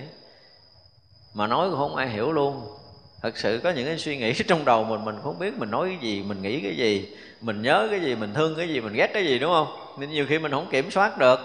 Và nếu máy móc mà nó để cho mình một à, một tiếng đồng hồ vậy thôi là mình sẽ cười mình bể bụng luôn á mình nói lẩm nhẩm kỳ cục lắm. Mình hiểu là cái loại mà cái nó nó rối xà nùi ở trong á. Nhưng mà cũng may là cũng còn có một chút bình tĩnh để rồi chọn lựa ngôn ngữ lời nói mà nói ra ngoài thôi. Chứ còn ngôn ngữ của mình kinh khủng đó nếu mà nhìn chúng ta thấy là là rõ ràng là chúng ta rất là loạn, thì ngôn ngữ là người truyền thông để cho thể hiểu biết với nhau bằng cái cái ngôn ngữ chính là lời nói âm thanh của mình bằng chữ viết. Người ta có thể đọc hiểu bằng hành động, bằng cử chỉ, bằng tất cả mọi cái để có thể truyền thông với nhau là ý chúng ta muốn nói cái gì. Thì đức phật khi tới đây, đức phật cũng thừa hiểu những cái chuyện đó. Các vị bồ tát cũng thừa hiểu cho nên mượn ngôn ngữ người phàm để nói cho cho loài người nghe. Và tùy cái sở thích nữa. Sở thích ở đây không phải là, nó thích ăn rồi cho nó ăn, không phải thích ngủ rồi kiếm chỗ cho nó ngủ, nhưng mà sở thích của chúng sanh là gì? Đối với cái cõi của mình, thì rõ ràng cái thích của mình là không có ra ngoài ngũ dục. Trong ngũ dục không tài sắc sanh thực thùy là cái chỗ mà gần như là thiết tha của tất cả chúng sanh muôn loài. Không có ra được. Nhưng mà đức phật cũng phải tùy cái sở thích của họ mà phương tiện. Phương tiện khéo léo để chúng ta ra khỏi cái cái sở thích của mình mà thay vì thích cái đó thì sẽ tiếp tục sinh tử rồi đức phật. Cho mình thích cái này để vượt hơn sinh tử một chút. Ví dụ vậy thì đó cũng là một cách. Thì như vậy là cái phương tiện, cái sở thích của chúng sanh như thế, Đức Phật không có rầy la, không bắn giếng gì. Nhưng mà Đức Phật nói nếu mà làm gì thì nó không có ngon lắm, con làm hơn chút nữa sẽ ngon hơn. Ví dụ vậy. Thì vậy là cái hạnh phúc trong cõi phàm là những cái gì mà người ta mang tới, nó không có bền lâu cho nên đó là nếu mà quay lại với chính mình, phải không? Để tâm mình yên ổn, thanh tịnh, lắng động, mình đạt được thiền định thì hạnh phúc. Đó là hạnh phúc của mình, không ai lấy được. Mà chúng sanh thì quen cái tật bảo thủ, nếu mà cái gì mà của mình người ta lấy là không có chịu. Cho nên tìm cái gì mà chắc thật để mà không ai giành giật với mình là mình làm. Thì đó là tùy sở thích, đúng không? Cho nên tới hồi mình thiền định đâu ai lấy được đâu. Ấy mình thấy làm cái này ngon hơn à. Đức phật hay á nên để mình có tiền mình giữ, mình ở bên ngoài cũng hồi hộp. Có vàng rồi có két sắt rồi giữ, nhưng mà hồi hộp nó không bằng là cái hạnh phúc của riêng mình. Thì hạnh phúc từ bên ngoài tới nó không có bền, phải lấy được hạnh phúc của chính bản thân mình là thiền định, là là trí tuệ, là tâm thanh tịnh, gì gì đó. Cái mình thích thích mình mới làm chứ không thích ai làm. Nghe chưa? Như vậy là mình thích thiền định, mình à, thích ờ, tâm thanh tịnh. Cái bắt đầu mình ngồi thiền, mình được thiền định, được thanh tịnh, cái mình được an lạc, mình được nhẹ nhàng.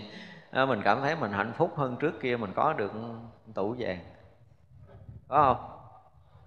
Đó, đó là cách của đức phật. Cái là tùy cái phương tiện khéo léo cái sở thích của chúng sanh mà đức phật nâng cái tầm sở thích đó nâng cái sự mong cầu. Bây giờ hướng tới cái tiền bạc hướng tới danh lợi thì sẽ bị gì? Bị sanh tử tiếp nối. Mình mình không muốn mình bị sanh tử nên mình muốn mình sống hoài à. Thì đức phật chỉ cho mình cái pháp để mà đạt tới cái cảnh giới bất sanh bất diệt. Để thỏa mãn cái mong ước của mình là mình đạt tới cảnh giới bất sanh bất diệt để mình không còn bị chết nữa. Thì đó là cũng tùy sở thích của mỗi cái ờ, mỗi loài, mỗi chúng sanh mà đức phật phương tiện. Và tùy phương tiện á ở phương tiện là ngôn ngữ. Phương tiện là gì? Là có những cái tác động. Thì như vậy là mỗi mỗi một loài phải sử dụng phương tiện nào thì đức phật là người mà gần như là hiểu biết rõ. Rồi tùy cái nữa gì? Tùy cái tư duy. Đấy chưa? khi mà chúng ta học uh, bát chánh đạo cái gì? Chánh kiến rồi tới gì? Chánh tư duy. Thì thấy biết đúng mới suy nghĩ đúng chúng ta nên nhớ điều này. Thấy biết sai suy nghĩ kiểu gì cũng sai cho nên đó là còn lúc mà chúng ta lầm mà chúng ta bài chuyện này ra, chúng ta bài chuyện kia ra, chúng ta bài chuyện nọ ra thì cái người trí họ thấy làm sao? Là bài chuyện. Chứ không phải là cái dụng của trí. Khi cái dụng của trí là người ta thấy đúng, thì ta sẽ suy nghĩ đúng, gọi là tránh tư duy. Như vậy là cái tư duy của chúng sanh mà muốn đạt tới cái tư duy chân chánh trong đời sống này, thì chúng ta phải làm sao? Phải đạt được chánh kiến. Do đó mà cái tư duy của chúng sanh trong cõi phàm, đức phật thấy là tư duy lệch lạc rồi. Thấy gì cái thân này lệch lạc, thấy gì cái tâm này lệch lạc, thấy gì hoàn cảnh lệch lạc. Đức phật mới bắt đầu giảng dạy để cho người ta tư duy đúng.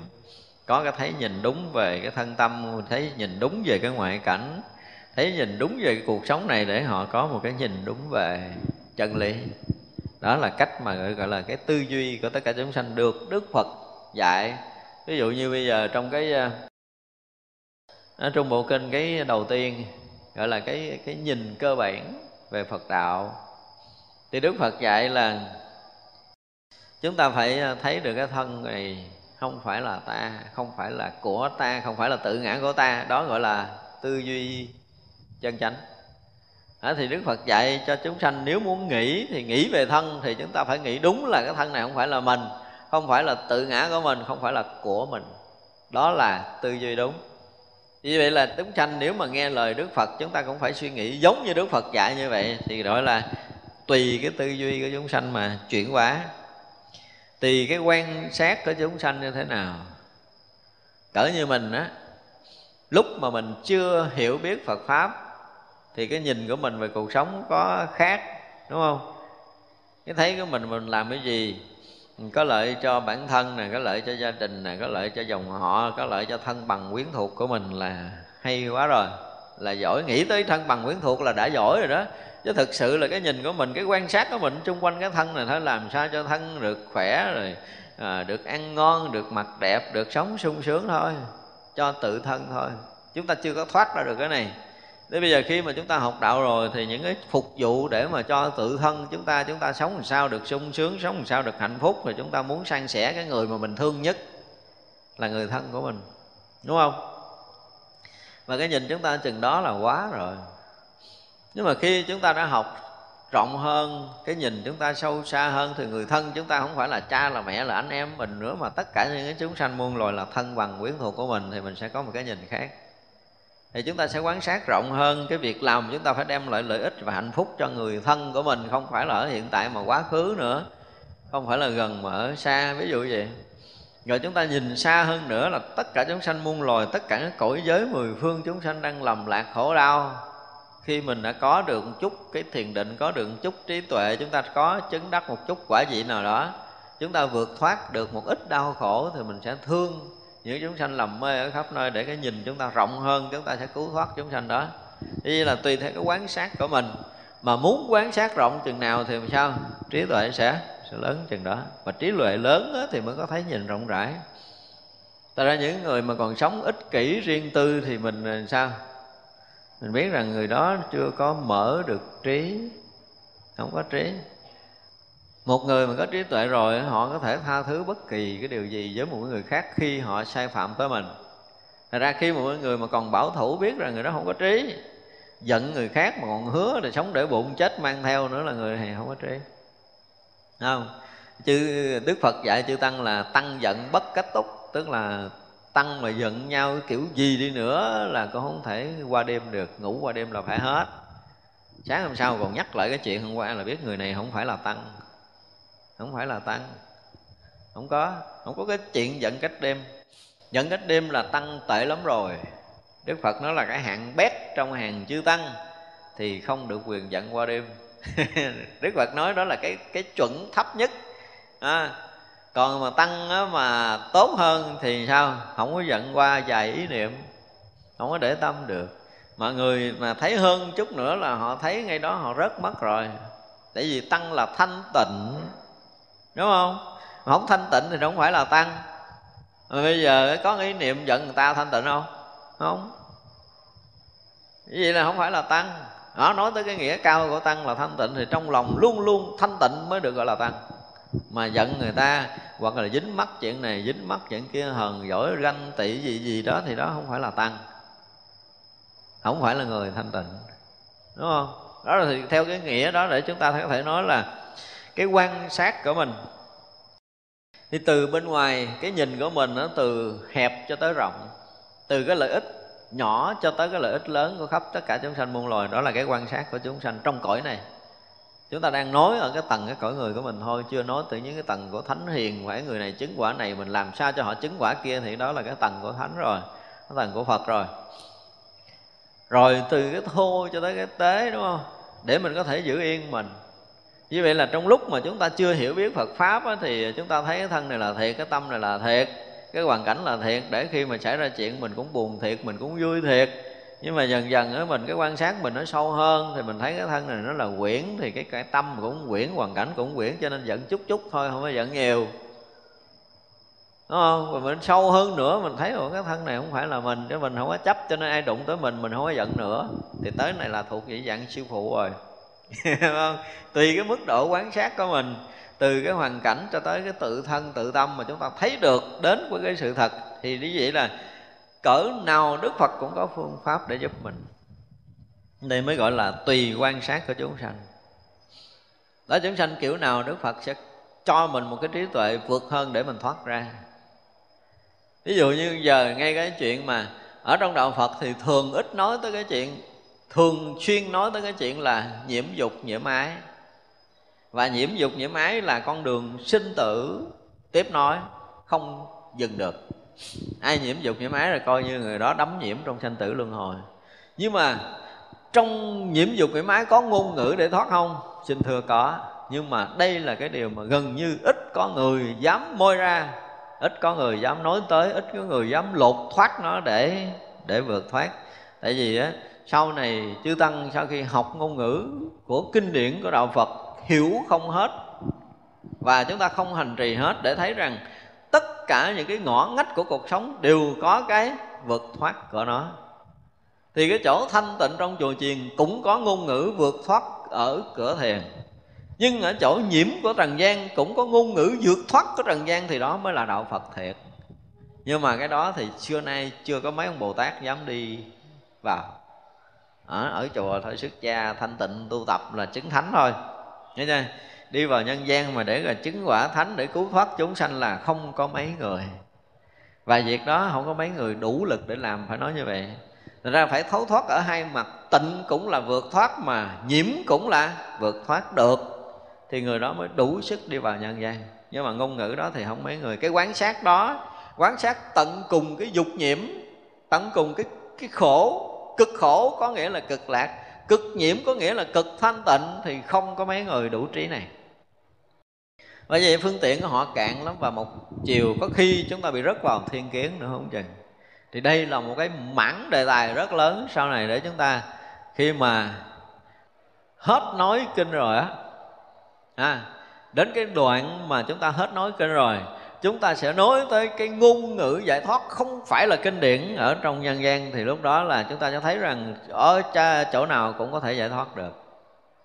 Thì đó mới là đạo Phật thật đi vào thế gian. Còn bây giờ là còn, vẫn còn đi một mé thôi. Những độ, những người vô chùa thôi. Thế gian độ không nổi. Và như vậy là không phải là ngôn ngữ giải thoát một cách toàn triệt. Đó là điều mà chúng ta phải hiểu. Bây giờ chúng ta đang đi theo cái chiều là thanh tịnh để được đạt ngộ giải thoát thì cứ đi theo chiều này. Chiều này thì đương nhiên nó im điềm. Nó im điềm, nó không có bị dòng sóc gì nhiều. Còn cái kia là một mất một còn. Đi đường kia là một mất một còn. Chút chiếu là coi như là giống như con dao tám lưỡi đụng khứa nào nó cũng bị đứt. Nó chỉ có một cái đường tơ kẻ tóc rất nhỏ là chúng ta mới thoát ra thôi. Thì con đường kia là khó khăn nghìn trùng cho nên Đức Phật biết căn cơ của mình trong cái thời này không đủ sức. Đức Phật chỉ dạy một cái chiều thanh tịnh những bước đi im điềm nó được trải thảm nhung để chứng thánh quả theo cái chiều tu tập này thì chúng ta nên ờ, theo Phật đi. Thấy chưa? Chứ còn mà quan sát cho nó trọn vẹn trong cái dòng sống của chúng sanh muôn loài thì một người thấy tới rồi thì cái kiểu gì họ cũng vượt thoát được.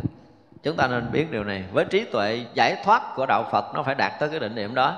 Chứ không phải thiền định là mới có trí tuệ, mới có giải thoát. Không phải như vậy đâu kiểu nào cũng vượt thoát, nhưng mà thực sự phải thông qua con đường thiền định và khai mở trí tuệ. Thì khi mà có chánh kiến rồi, họ làm cái gì đi nữa cũng ra ngoài.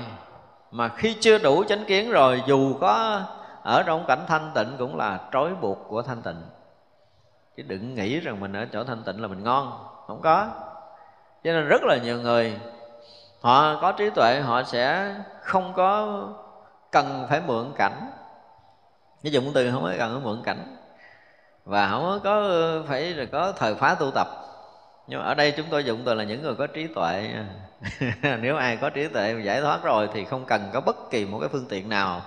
Và họ cũng tự tại vô quái ngại nhưng mà không có rồi thì cái quán sát của chúng ta nó nó còn cuột hẹp, nó còn dính mắt, nó còn khu biệt, khiến chúng ta không có ra được. Ở đây gọi là tùy cái quan sát của chúng sanh thì tùy cái khả năng của chúng sanh, hồi còn phàm phu thì quan sát kiểu phàm phu.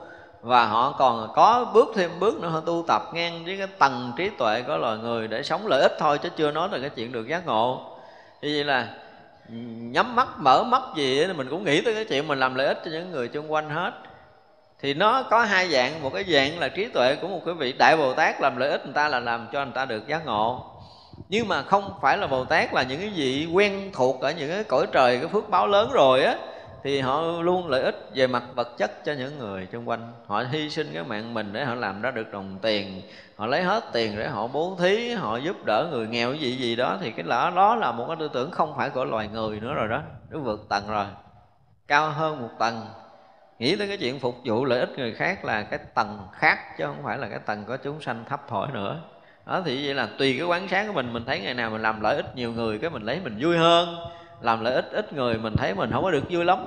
Ví dụ vậy, thì đó là cái tâm của một cái người ở một cái tầng khác cao hơn loài người. Những cái mà bảo thủ, những ích kỷ, những nhỏ nhen là tầng người trở xuống.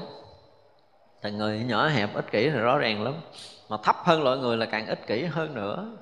Chúng ta thấy, bây giờ chúng ta nhìn cái loài thấp hơn loài người. Ví dụ như con chó chúng ta nuôi trong nhà đi thì à, đang chơi giỡn người quăng cục thịt xúm nhau cắn lộn. Cắn cho đã cho chưa chắc con nào ăn được cục thịt này. Đúng không? Cắn hơi sức đầu mẻ tráng có thằng công đầu ở chạy rồi nó ngồi đó nó mới ăn. Mà nó chơi rất là thân tối ngủ chung nữa rồi nha. Ở chung nhà ngủ chung chỗ ngủ chung mùng mà có lợi cái là nó phập nhau liền à. Thì bây giờ loài người mình có đó không? Loài người mình thoát khỏi cái đó chưa? Chưa đó, để, để thấy được cái thú tính của mình. Nó còn thấy chưa?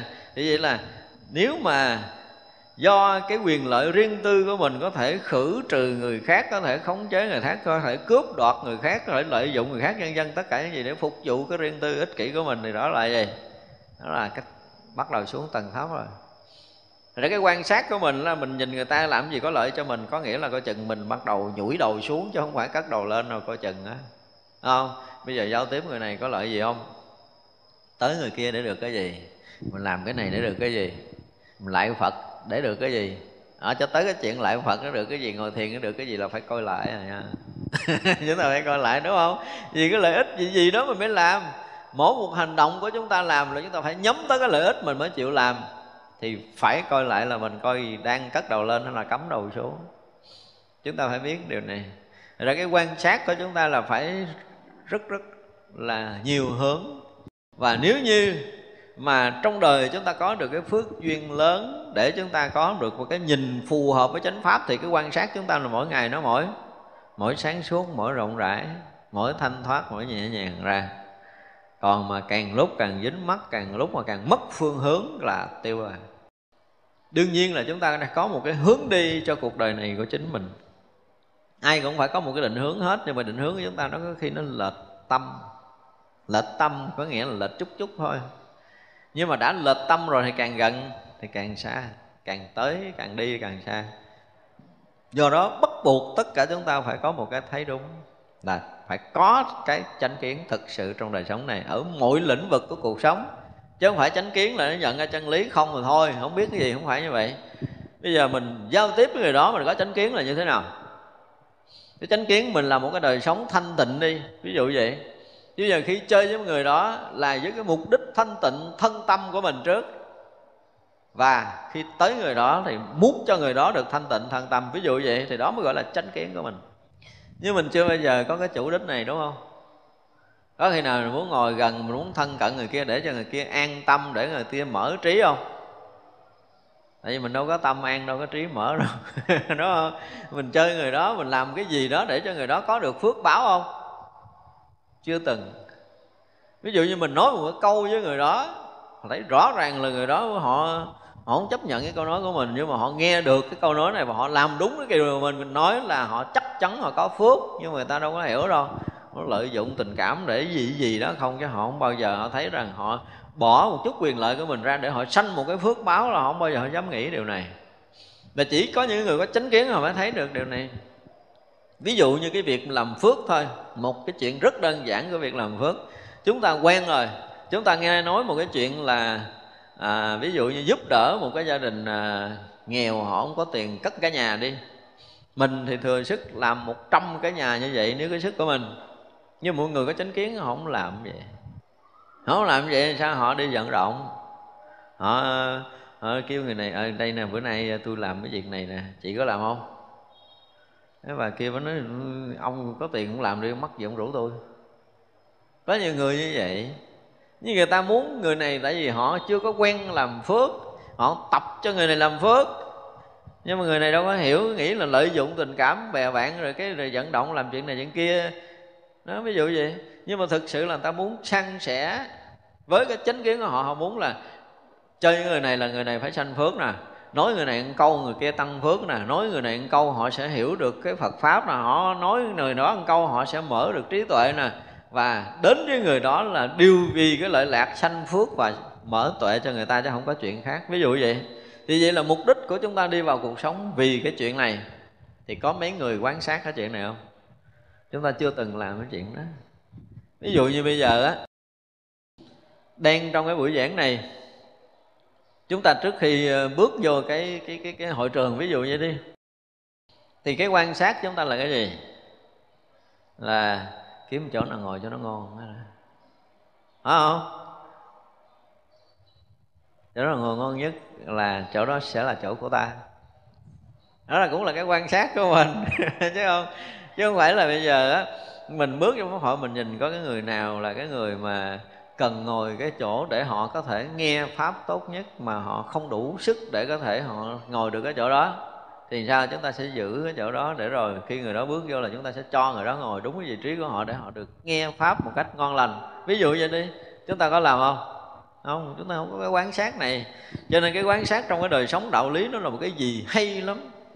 Cái này cái từ quán sát nếu mà chúng ta có thể nói hoài được hoài về cái từ quán sát này. Và nếu người tu mà không có cái này, nó sẽ phải nói là cái người không có trí tuệ. Ví dụ như ở đây là cái chỗ rất là trang nghiêm.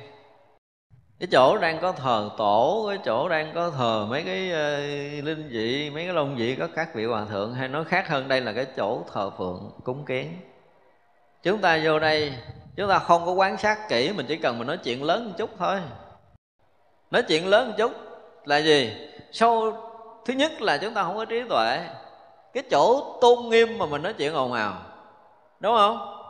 Cái thứ hai là chúng ta cũng không giữ được tâm thanh tịnh để chúng ta đứng trước một cái tượng tổ uy nghiêm như thế để tỏ lòng tôn kính là mình là một cái loại bất kính đối với phật tổ. Mà còn nói chuyện bóp tề thiên để cười giỡn trong cái chỗ thờ phượng nữa là thôi mình là loại hết xài rồi. Đó, nếu mà mình là cái người có quan sát thì mình sẽ thấy chỗ nào là chỗ trôn nghiêm, chỗ nào bây giờ muốn nói chuyện để cười, phải không? Rủ ra ra ngoài lùm mới nói. Thì chuyện đó là mình có quan sát á đúng không? Còn mà vô chỗ thờ phượng trang nghiêm mà nói ồn ào mình cười lớn tiếng mà mình không giữ được tâm thanh tịnh không giữ sự, sự tôn nghiêm không giữ được sự tôn kính đối với phật tổ thì rõ ràng là mình không có quán sát. Thì như vậy là một người quán sát rộng hơn nữa là chỉ cần họ bước vô cửa chùa đây là cái chỗ trang nghiêm thanh tịnh rồi nên giữ mình từ đây cho tới khi rời khỏi cái cổng chùa là phải làm sao hết sức trang nghiêm hết sức tôn kính tam bảo để mình gìn giữ cái phước của mình mình nói không có tôn kính là nói một chiều. Nhưng mà nói ngược lại nếu đối với thánh tượng mình không tôn kính thì sao? Mất phước của mình long thiên hộ pháp cho thấy chứ không phải là người ta không thấy đâu. Như vậy là mình hạnh cái gì mình bước vô cửa chùa mình bị mất phước. Đó, mình làm chuyện công quả cả ngày mà mình không có giữ tâm thanh tịnh. Nói chuyện vui quá đứng trước bằng phật vừa quét ờ, vừa quét bằng phật vừa lao bằng phật mà vừa cười khô khố. Thì như vậy là phước ở đâu? Phước đâu rồi sanh? Quả tới chứ phước là không có rồi. Đó ra là nếu mà chúng ta quan sát thì cả cái đời sống này chúng ta phải nhìn phải thấy vừa rộng vừa hẹp vừa xa vừa gần vừa sâu vừa cạn vừa cao vừa thấp vừa, vừa trong vừa ngoài một cách rất rõ ràng để từng hành động sống nhỏ của mình là luôn luôn là sanh phước và mở trí. Ít ra cho bản thân mình phải là như vậy thì mới là người khéo quan sát. Khéo quan sát là như vậy. Bây giờ cái quan sát của mình á là mình nhìn một người này. Đó, bây giờ nhìn người theo cái kiểu mà kinh nghiệm tu tập thôi. Thấy chưa? Bây giờ mình là người khéo quan sát mình nhìn người đó mình thấy người này ờ, người này có tu nè ha. Có tu cho nên cái ánh mắt của họ nhìn nó có một cái gì đó nó điềm tĩnh có cái gì đó nó trong sáng có cái gì đó nó hồn nhiên. Ví dụ vậy có cái gì đó nó sâu lắng. Ở đây là cái người mà mình có thể uh, giao thiệp được không phải họ khờ khờ mà giao thiệp mình dụ họ, nhưng mà mấy người này nói chuyện thế nào là cũng phải có đạo lý. Đó thì vậy là mình gần gũi, mình giao tiếp với họ, nó sẽ có được cái kinh nghiệm tu tập của mình. Thì bây giờ là mình nhắm tới cái lợi ích thứ nhất là chơi với người này là chắc chắn mình sẽ có trí. Đúng không? Chơi với người này chắc chắn mình sẽ sanh phước. Nhiều đó thôi. Bây giờ cái quan sát mình mình chỉ cần hai cái đó thôi thì vậy là gần gũi thân cận một cái người nào, giao tiếp với một đối tượng nào, một cái sự việc làm gì mà chúng ta sanh được phước báo và mở được trí tuệ, đó là cái người khéo quan sát. Thì vậy là mình cũng có cái hướng để mình làm, chứ không phải ngày xưa là vì quyền lợi cá nhân, vì cái chuyện ích kỷ riêng tư, vì cái phục vụ cho cái à, dục vọng của mình nữa. Mà bây giờ là chúng ta quan sát như vậy thì cái vậy là tùy cái quán sát của chúng sanh như thế nào như vậy là khi mà đức phật nhìn mình, đây gọi là cái tùy quán sát của đức phật nè. Đức phật nhìn tất cả chúng sanh muôn loài, thấy chúng sanh đó, cái căn cơ đó, cái trình độ đó, cái tâm thức đó, cái nghiệp tập đó, là chúng sanh cần phải gặp ai và cần phải nghe cái gì? Thì lực của đức phật sẽ tác động tới, là mình sẽ được gặp cái chuyện đó, mình sẽ ngộ ra. Mình sẽ gặp cái người đó, mình sẽ ngộ ra mình sẽ nghe lời nói đó, mình sẽ ngộ ra thì tất cả những điều đó là chư Phật và chư Bồ Tát đang làm cho mình. Cái kỳ diệu của Đức Phật và các vị thánh hiền là cái chỗ này. Cho nên thực sự nói thì mình chỉ còn giữ được một cái duy nhất tâm là đặt hết cái cuộc đời còn lại mình cho cái đạo lý giác ngộ giải thoát đi, quên hết những cái chuyện xung quanh đi. Thì chúng ta sẽ thấy những cái điều kỳ diệu sẽ xảy ra xung quanh cuộc sống của chúng ta liên tục cái là không có gì khác cho nên đừng có tác ấy để làm chuyện dư thừa. Đừng có lo lắng là mình à, à, mình sẽ bằng cái khả năng bằng trí tuệ bằng kinh nghiệm của mình mình sẽ tìm người này người kia người nọ có chân lý có đạo lý gì đó. Đừng có đừng có làm cái chuyện dư thừa đó. Một chuyện duy nhất đặt ra trong cuộc sống mình là dám chấp nhận buông bỏ tất cả mọi cái cho chân lý giác ngộ giải thoát chưa? Tự rạng hỏi lại mình đi cho tới mỗi ngày mình có một câu trả lời là giờ này tôi làm được rồi. Làm được có nghĩa là sao? Chấp nhận bỏ cái mạng này ngay tức khắc để nhận được đạo mà không hề có nửa ý niệm lận cận gì nữa đó. Thì được gọi là làm được. Thì chúng ta sẽ nhận thấy tất cả những điều kỳ diệu xảy ra trong chân trời giác ngộ giải thoát của đạo Phật. Đức Phật luôn luôn quan sát mình. Chư Đại Bồ Tát, chư Vị Thánh Hiền luôn luôn thấy biết chúng ta và với cái tâm từ, với trí tuệ, với cái phương tiện kỳ diệu của chư Phật là chúng ta phải tin rằng Đức Phật sẽ đưa đẩy chúng ta tới nơi tới chốn. Nếu chúng ta đủ cái tâm thành, mà chúng ta chưa bao giờ quán sát tới điều này, thì đó là cái điều thất bại của mình. Chúng ta phải đủ thiền định để quán sát lại cái chuyện này. Và chúng tôi phải dụ từ là đủ thiền định, đủ cái định tĩnh để mình ngồi, mình quán sát, mình thấy rằng cái chuyện mình đang làm, cái hướng tâm mình đang hướng tới đúng chưa? Phù hợp với chân lý, với chánh pháp chưa? Cái gì chưa phù hợp, cái gì chưa đúng, chúng ta có dám dám cắt bỏ, dám gạn lọc, dám buông trôi nó hay là mình vẫn còn thấy tiếc, cực công của mình quá? Lâu nay mình cũng bỏ công, bỏ sức, mình làm nhiều quá mà giờ lỡ rồi mình cũng biết là lỡ nó hư, nhưng mà buông thì tiếc. Nó lệch rồi, nhưng mà buông vẫn tiếc. Thì rõ ràng là chúng ta đang lưỡng lự giữa cái đúng và cái sai chứ chúng ta thấy chuyện đó đúng. Và chuyện này không đúng là dứt khoát là chúng ta sẽ không bao giờ làm chuyện không đúng nữa, đúng không? Nhưng bây giờ chúng ta còn lưỡng lự. Cho nên mình buông không có nổi. Lưỡng lự buông không nổi. Ví dụ như bây giờ mình học lâu nay, thì đức phật dạy mình thấy cái thân mình nó là huyễn, là giả. Hiểu rồi. Đương nhiên là mình hiểu. Nói tới đó là gần như trong chúng hội chúng ta ai cũng hiểu điều này. Nhưng mà hỏi giờ dám bỏ thân chưa?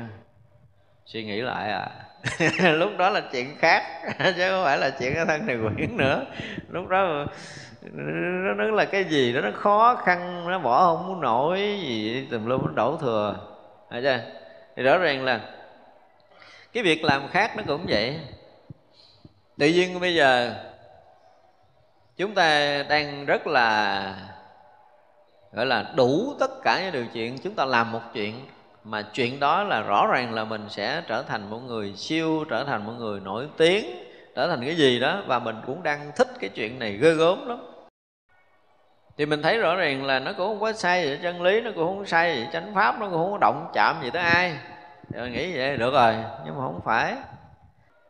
Và khi có một người khác nhắc nhở cái chuyện này không nên tiếp tục nữa mình nói đâu có đâu tôi cũng làm tôi làm tôi cũng thấy đâu có có, có ảnh hưởng gì tới người khác đâu bây giờ nói là không ảnh hưởng người khác giờ mà xét lại có ảnh hưởng tới mình không?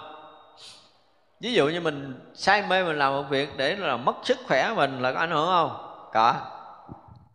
Rồi mình làm cái này để có thể tăng được cái phước của mình không? Chưa chắc. Chưa ai kiểm định. Làm cái này để mở trí mình không? Chưa có luôn. Thế vậy là một cái việc làm mà không khai mở trí tuệ, không tăng trưởng phước báo, không ảnh hưởng đến sức khỏe, không ảnh hưởng tới những cái chuyện khác thì chúng ta phải có một cái quán sát một cách rõ ràng tương tận cho cái việc chúng ta đang làm là chưa có phù hợp với chánh pháp. Nhưng mà bây giờ kêu mình bỏ mình bỏ không? Không, tôi lỡ để cho tôi làm xong này rồi hả? Bỏ, thầy ơi. Lỡ lỡ phải làm thêm bữa nữa, rồi bữa sau nó cũng sẽ lỡ nữa. Và nó lỡ riết là thành cái sông luôn, thành cái biển luôn, chứ còn không dừng lại được tại vì nó riết là nó thành sự đam mê, nó thành một cái thói quen là chúng ta rất là khó bỏ. Bỏ mình thấy tiếc có nghĩa là mình đã sai rồi. Bỏ bất kỳ một cái gì trong cuộc đời này mà chúng ta cảm giác rằng chúng ta tiếc là chúng ta đang sai. Dù đó là chuyện gì, chúng ta có quán sát tới đây không? Nếu không quán sát tới đây thì mình không phải là người có trí. Không? Thành ra cái quán sát của chúng ta nó nhiều, rất rất rất là nhiều mặt. Thì trở lại đời sống mà nếu chúng ta là người có tu thì cái quán sát của mình làm sao mà mình làm một việc, mình nghĩ một việc, mình nói một việc có lợi ích cho bản thân mình. Lợi ích không có nghĩa là sanh tiền, sanh bạc, mà lợi ích là mình sanh được cái tuệ của mình. Lợi ích là mình mở được cái trí của mình, lợi ích là mình sanh thêm cái phước của mình. Thì đó là người khéo quan sát. Mỗi cái quan sát của mình là rơi rụng được nghiệp tập, rơi rụng được phiền não, mình được nhẹ và tâm mình được yên định, mình ở sâu trong cái chân trời thanh tịnh, thì đó là khéo quan sát quán sát làm sao mà rơi rụng? Tất cả những nghiệp tập phiền não để đạt ngộ giải thoát thì nó là khéo quán sát. Đó thì chư Phật có đầy đủ tất cả những phương tiện này. Nếu chúng ta muốn thì chúng ta sẽ được. Nhưng bây giờ rõ ràng là chúng ta chưa muốn. Tại chúng ta chưa có quán sát một cách thực thụ. Chúng ta mua, chưa muốn đem hết cuộc đời mình để sống trong chân lý. Cho nên phương tiện đó chúng ta chưa nắm bắt được. Chứ đừng nghĩ là tôi tìm hoài không có. Chưa chịu tìm thay vì thời gian mình làm những cái chuyện mà không có lợi ích gì cho cái việc tu tập, thì mình dùng hết tất cả những cái đó cho việc tu, thì đó là chuyện khác rồi. Nếu mà chúng ta lại không có làm, chúng ta phải chuyển này, chúng ta chuyển kia gì, không có làm cái này thì cũng buồn. Mà mình đâu có chấp nhận là mình không có làm, mình buồn đâu. Đúng không? Nếu mình phải làm cái gì đó, mình mới ờ, mới mới thấy mình yên làm cái gì đó thấy yên như là ngồi không thấy yên thì mình mới là cái người có khả năng tu tập. Đúng không? Bây giờ tôi làm lắc sắc lắc sắc cả ngày tôi mới thấy mình à, tối ngủ yên. Đúng không? Thì bây giờ tôi ngồi một mình tôi cả ngày nhưng mà tối tôi vẫn ngủ yên. Thì đó là cái người có khả năng. Sống dám sống mình mình mà mình yên ổn. Còn không thì cũng ở máy không cũng đi nói chuyện không cũng quét nhà không làm gì gì gì đó lung tung à mình mới thấy mình dễ chịu.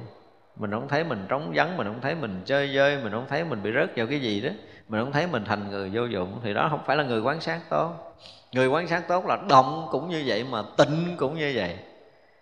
Và cần thì chúng ta ở sâu trong cái chỗ yên ổn, thanh tịnh để chúng ta giữ được cái tâm một cách tốt nhất, nhập vào chân lý. Và nếu chúng ta chấp nhận điều này thì nhiều điều kỳ diệu sẽ ra bên sau nữa. Nhưng chúng ta hướng sai rồi nói ở đây thì à, chúng ta mới nhìn rộng ra cuộc sống, chúng ta mới thấy rõ ràng là mình cả một cái đời này, cả một đời này, chúng ta chưa có lúc nào chúng ta định cho đúng hướng. Rồi làm ít này, rồi cái chúng ta bỏ vỡ, rồi làm ít kia chúng ta bỏ vỡ. Đương nhiên là chung quanh cuộc sống quá nhiều chuyện để chúng ta phải xử lý, nhưng cái chuyện chính là cái chuyện mà chúng ta cần phải tập trung. Phải có cái chính cái phụ rõ ràng. Bây giờ nếu làm những cái chuyện xung quanh đó mà mất thời gian cho chuyện chính là chúng ta phải chấp nhận gác qua. Nếu là mọi người thật sự tu tập thì mới gọi là cái quan sát tốt. Chúng ta phải quan sát gần như là tổng quan sinh hoạt đời sống của mình để chúng ta chấn chỉnh một cách tốt nhất cho đoạn đời còn lại thì đó là người khéo quan sát. Và những cái điều này khi mà chúng ta quan sát kỹ rồi, chúng ta mới thấy điều hay là mình đi đâu gần như cũng có phật tổ chỉ đường, nếu chúng ta quan sát đúng. Còn quan sát sai thì mình à, chịu với cái nghiệp sai trái của mình. Đi đâu cũng có ma đưa lối, quỷ đưa đường. Quán sát đúng là có phật tổ. Còn quán sát sai thì sẽ có ma đưa lối, quỷ đưa đường. Chúng ta rõ ràng hai mặt. Sáng và tối. Nếu chúng ta khéo quan sát thì luôn luôn đi trên con đường sáng không khéo quan sát thì thấy nó lập lè, nhưng mà nó sáng không phải là sáng thật, nhưng mà lập lè là coi chừng, không phải là con đường giác ngộ. Đó là cái mà chúng ta phải khéo quan sát. Chứ nếu không, chúng ta sẽ dễ bị, phải nói là lệch đường tu hồi thấy tật đường rầy hết trơn à. Thấy đi đại lộ thênh thang mà xuống lề, còn giữa lộ thì để người khác đi. Rồi nó trật bà lề rớt ở đâu á, không biết thì giống như mình tu đại thừa, nhưng mà thật sự tu đại vậy chứ thừa thì không có đúng cái thừa nào hết á. Tu đại vậy chứ không biết thừa nào. Trong ba thừa có Phật dạy, không biết mình dính cái thừa nào, đó là mới bị mệt đó thì đó là tu đại đại.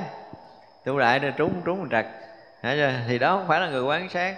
Người ta quán sát là từng hành động rất nhỏ, người ta luôn luôn an trú trong cái chỗ chân lý. Đó là người quán sát tốt. Thấy chưa? Có một cái gì lệch với chân lý là họ không bao giờ tiếp tục du một mãi niệm nhỏ. Đó là người khéo quan sát. Cho nên càng đi sâu vô cái chuyện quan sát chừng nào, mình càng thấy là cái từ quan sát này là một cái gì hết sức là trí tuệ, chứ không phải là chuyện bình thường.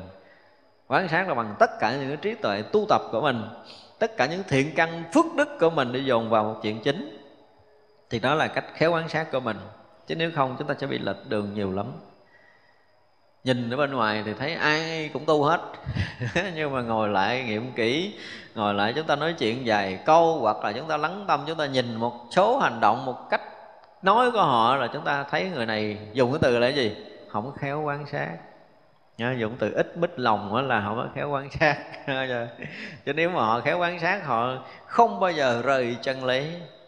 Họ khéo quan sát họ không bao giờ để cho họ bị mất thời gian họ khéo quan sát là họ không bao giờ để cho tâm mình nó bị động dù hoàn cảnh nào. Họ khéo quan sát dù bỏ cái thân mạng này nó tâm vẫn yên tịnh khéo quan sát thấy rõ được cái chuyện chết đi đâu, về đâu, sống sẽ tiếp tục như thế nào để làm sao nhập được trong chân lý. Đó là người khéo quan sát. Khéo quan sát thấy rõ mình ở chỗ này là gì. Cái chỗ chúng ta đang sống là như thế nào. Và nếu như ta sống tiếp, chúng ta sẽ sống như thế nào luôn luôn hòa nhập trong chân lý thì đó là người khéo quan sát. Chứ không thôi không phải là người khéo quan sát mà. Ở đây dùng cái từ khéo hay là không khéo quan sát là cái từ nhẹ nhất để mà nói với nhau. Nói chưa? Nghĩa nghĩ là nếu không khéo quan sát được xem như là người gì người không có trí tuệ. Không khéo quan sát là người không có tu tập. Và người không khéo quan sát thì chắc chắn là lầm mê sanh tử sẽ tiếp nói đó, nếu mà dùng từ không khéo quan sát thì một nùi nó đi theo sau. Thật ra là cái từ khéo quan sát với chúng ta là một cái gì đó rất cần thiết. Mà người tu chúng ta không có cái quan sát khéo này, thì chúng ta sẽ xa rời chân lý, xa rời chánh pháp, thì sinh tử nó sẽ cuốn trôi chúng ta đi. Đó là một điều rất là tiếc không? Vậy là tùy cái quán sát của chúng sanh như thế nào mà hiện thân Phật để giáo hóa điều phục các chúng sanh đó? Đó là tất cả những câu hỏi mà ngài Văn Thù hồi nãy giờ hỏi cái ngày à, à, tài thủ hỏi ra tất cả những cái mà chúng ta học sáng giờ là ngày Văn Thù hỏi. Thì bây giờ khi Đức Phật hiện thân tới một cõi nào đó thì Đức Phật phải thấy được cái gì? Cõi đó là cõi gì? À, chúng sanh đủ phước báo hay chưa? Cái mạng sống như thế nào? Thân thể nó ra làm sao và nó sử dụng ngôn ngữ gì, nó thích cái gì, cái phương tiện phải như thế nào để có thể thích nó và phải quan sát như thế nào, phải ờ, chỉnh đổi cái thấy nhìn như thế nào để phù hợp với chân lý, phù hợp với chánh pháp. Thì chư Phật và chư Đại Bồ Tát gần như là tới bất kỳ cái cõi nào cũng có đủ cái này.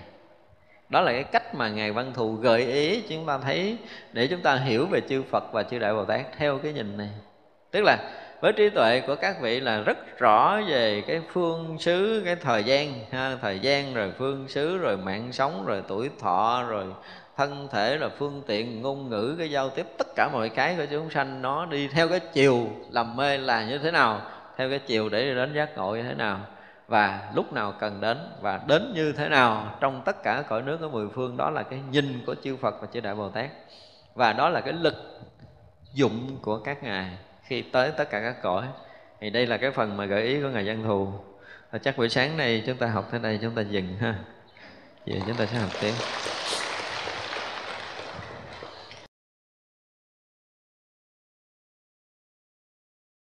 Chúng ờ, sanh ờ,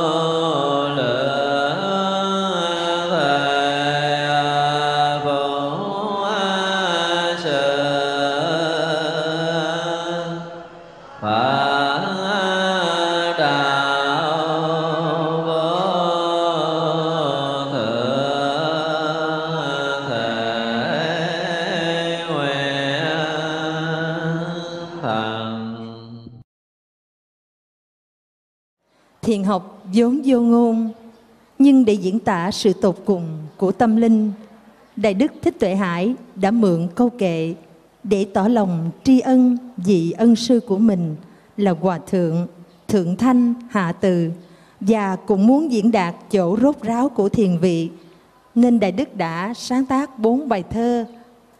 Bài thứ nhất Đạo Ca, bài thứ hai Tặng Đời, bài thứ ba Dạo Biển và bài thứ tư Bát Nhã.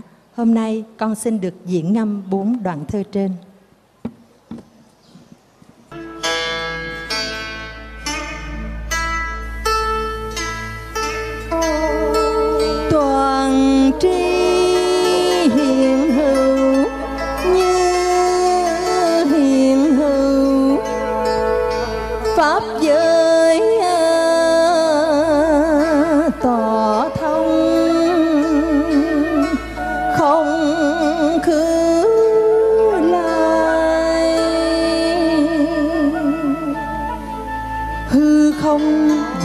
Trụ trong tay năm niết bàn sinh tử mãi rong chơi. Bài thứ hai tặng đời.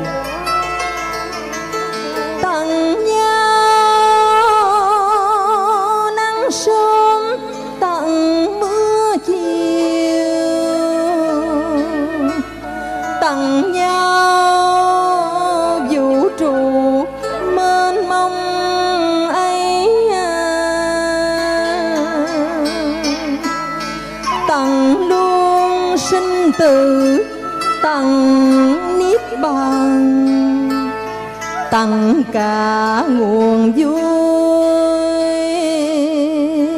Hiện hữu như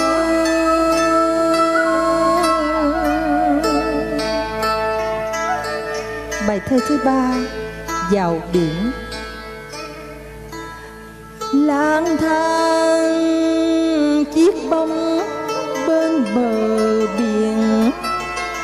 chợt thấy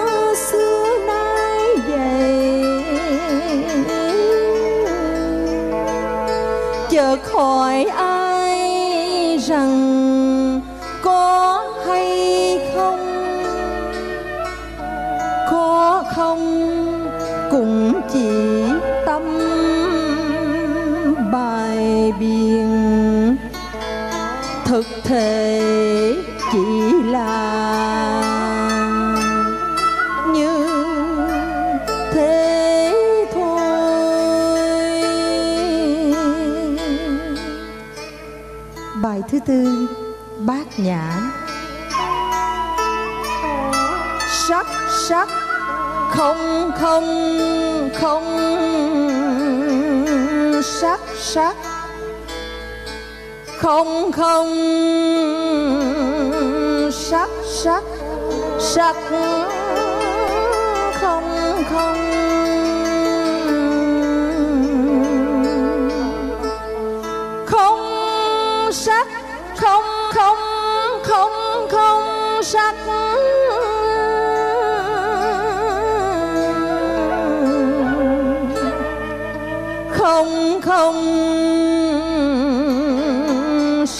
sắc sắc ta bà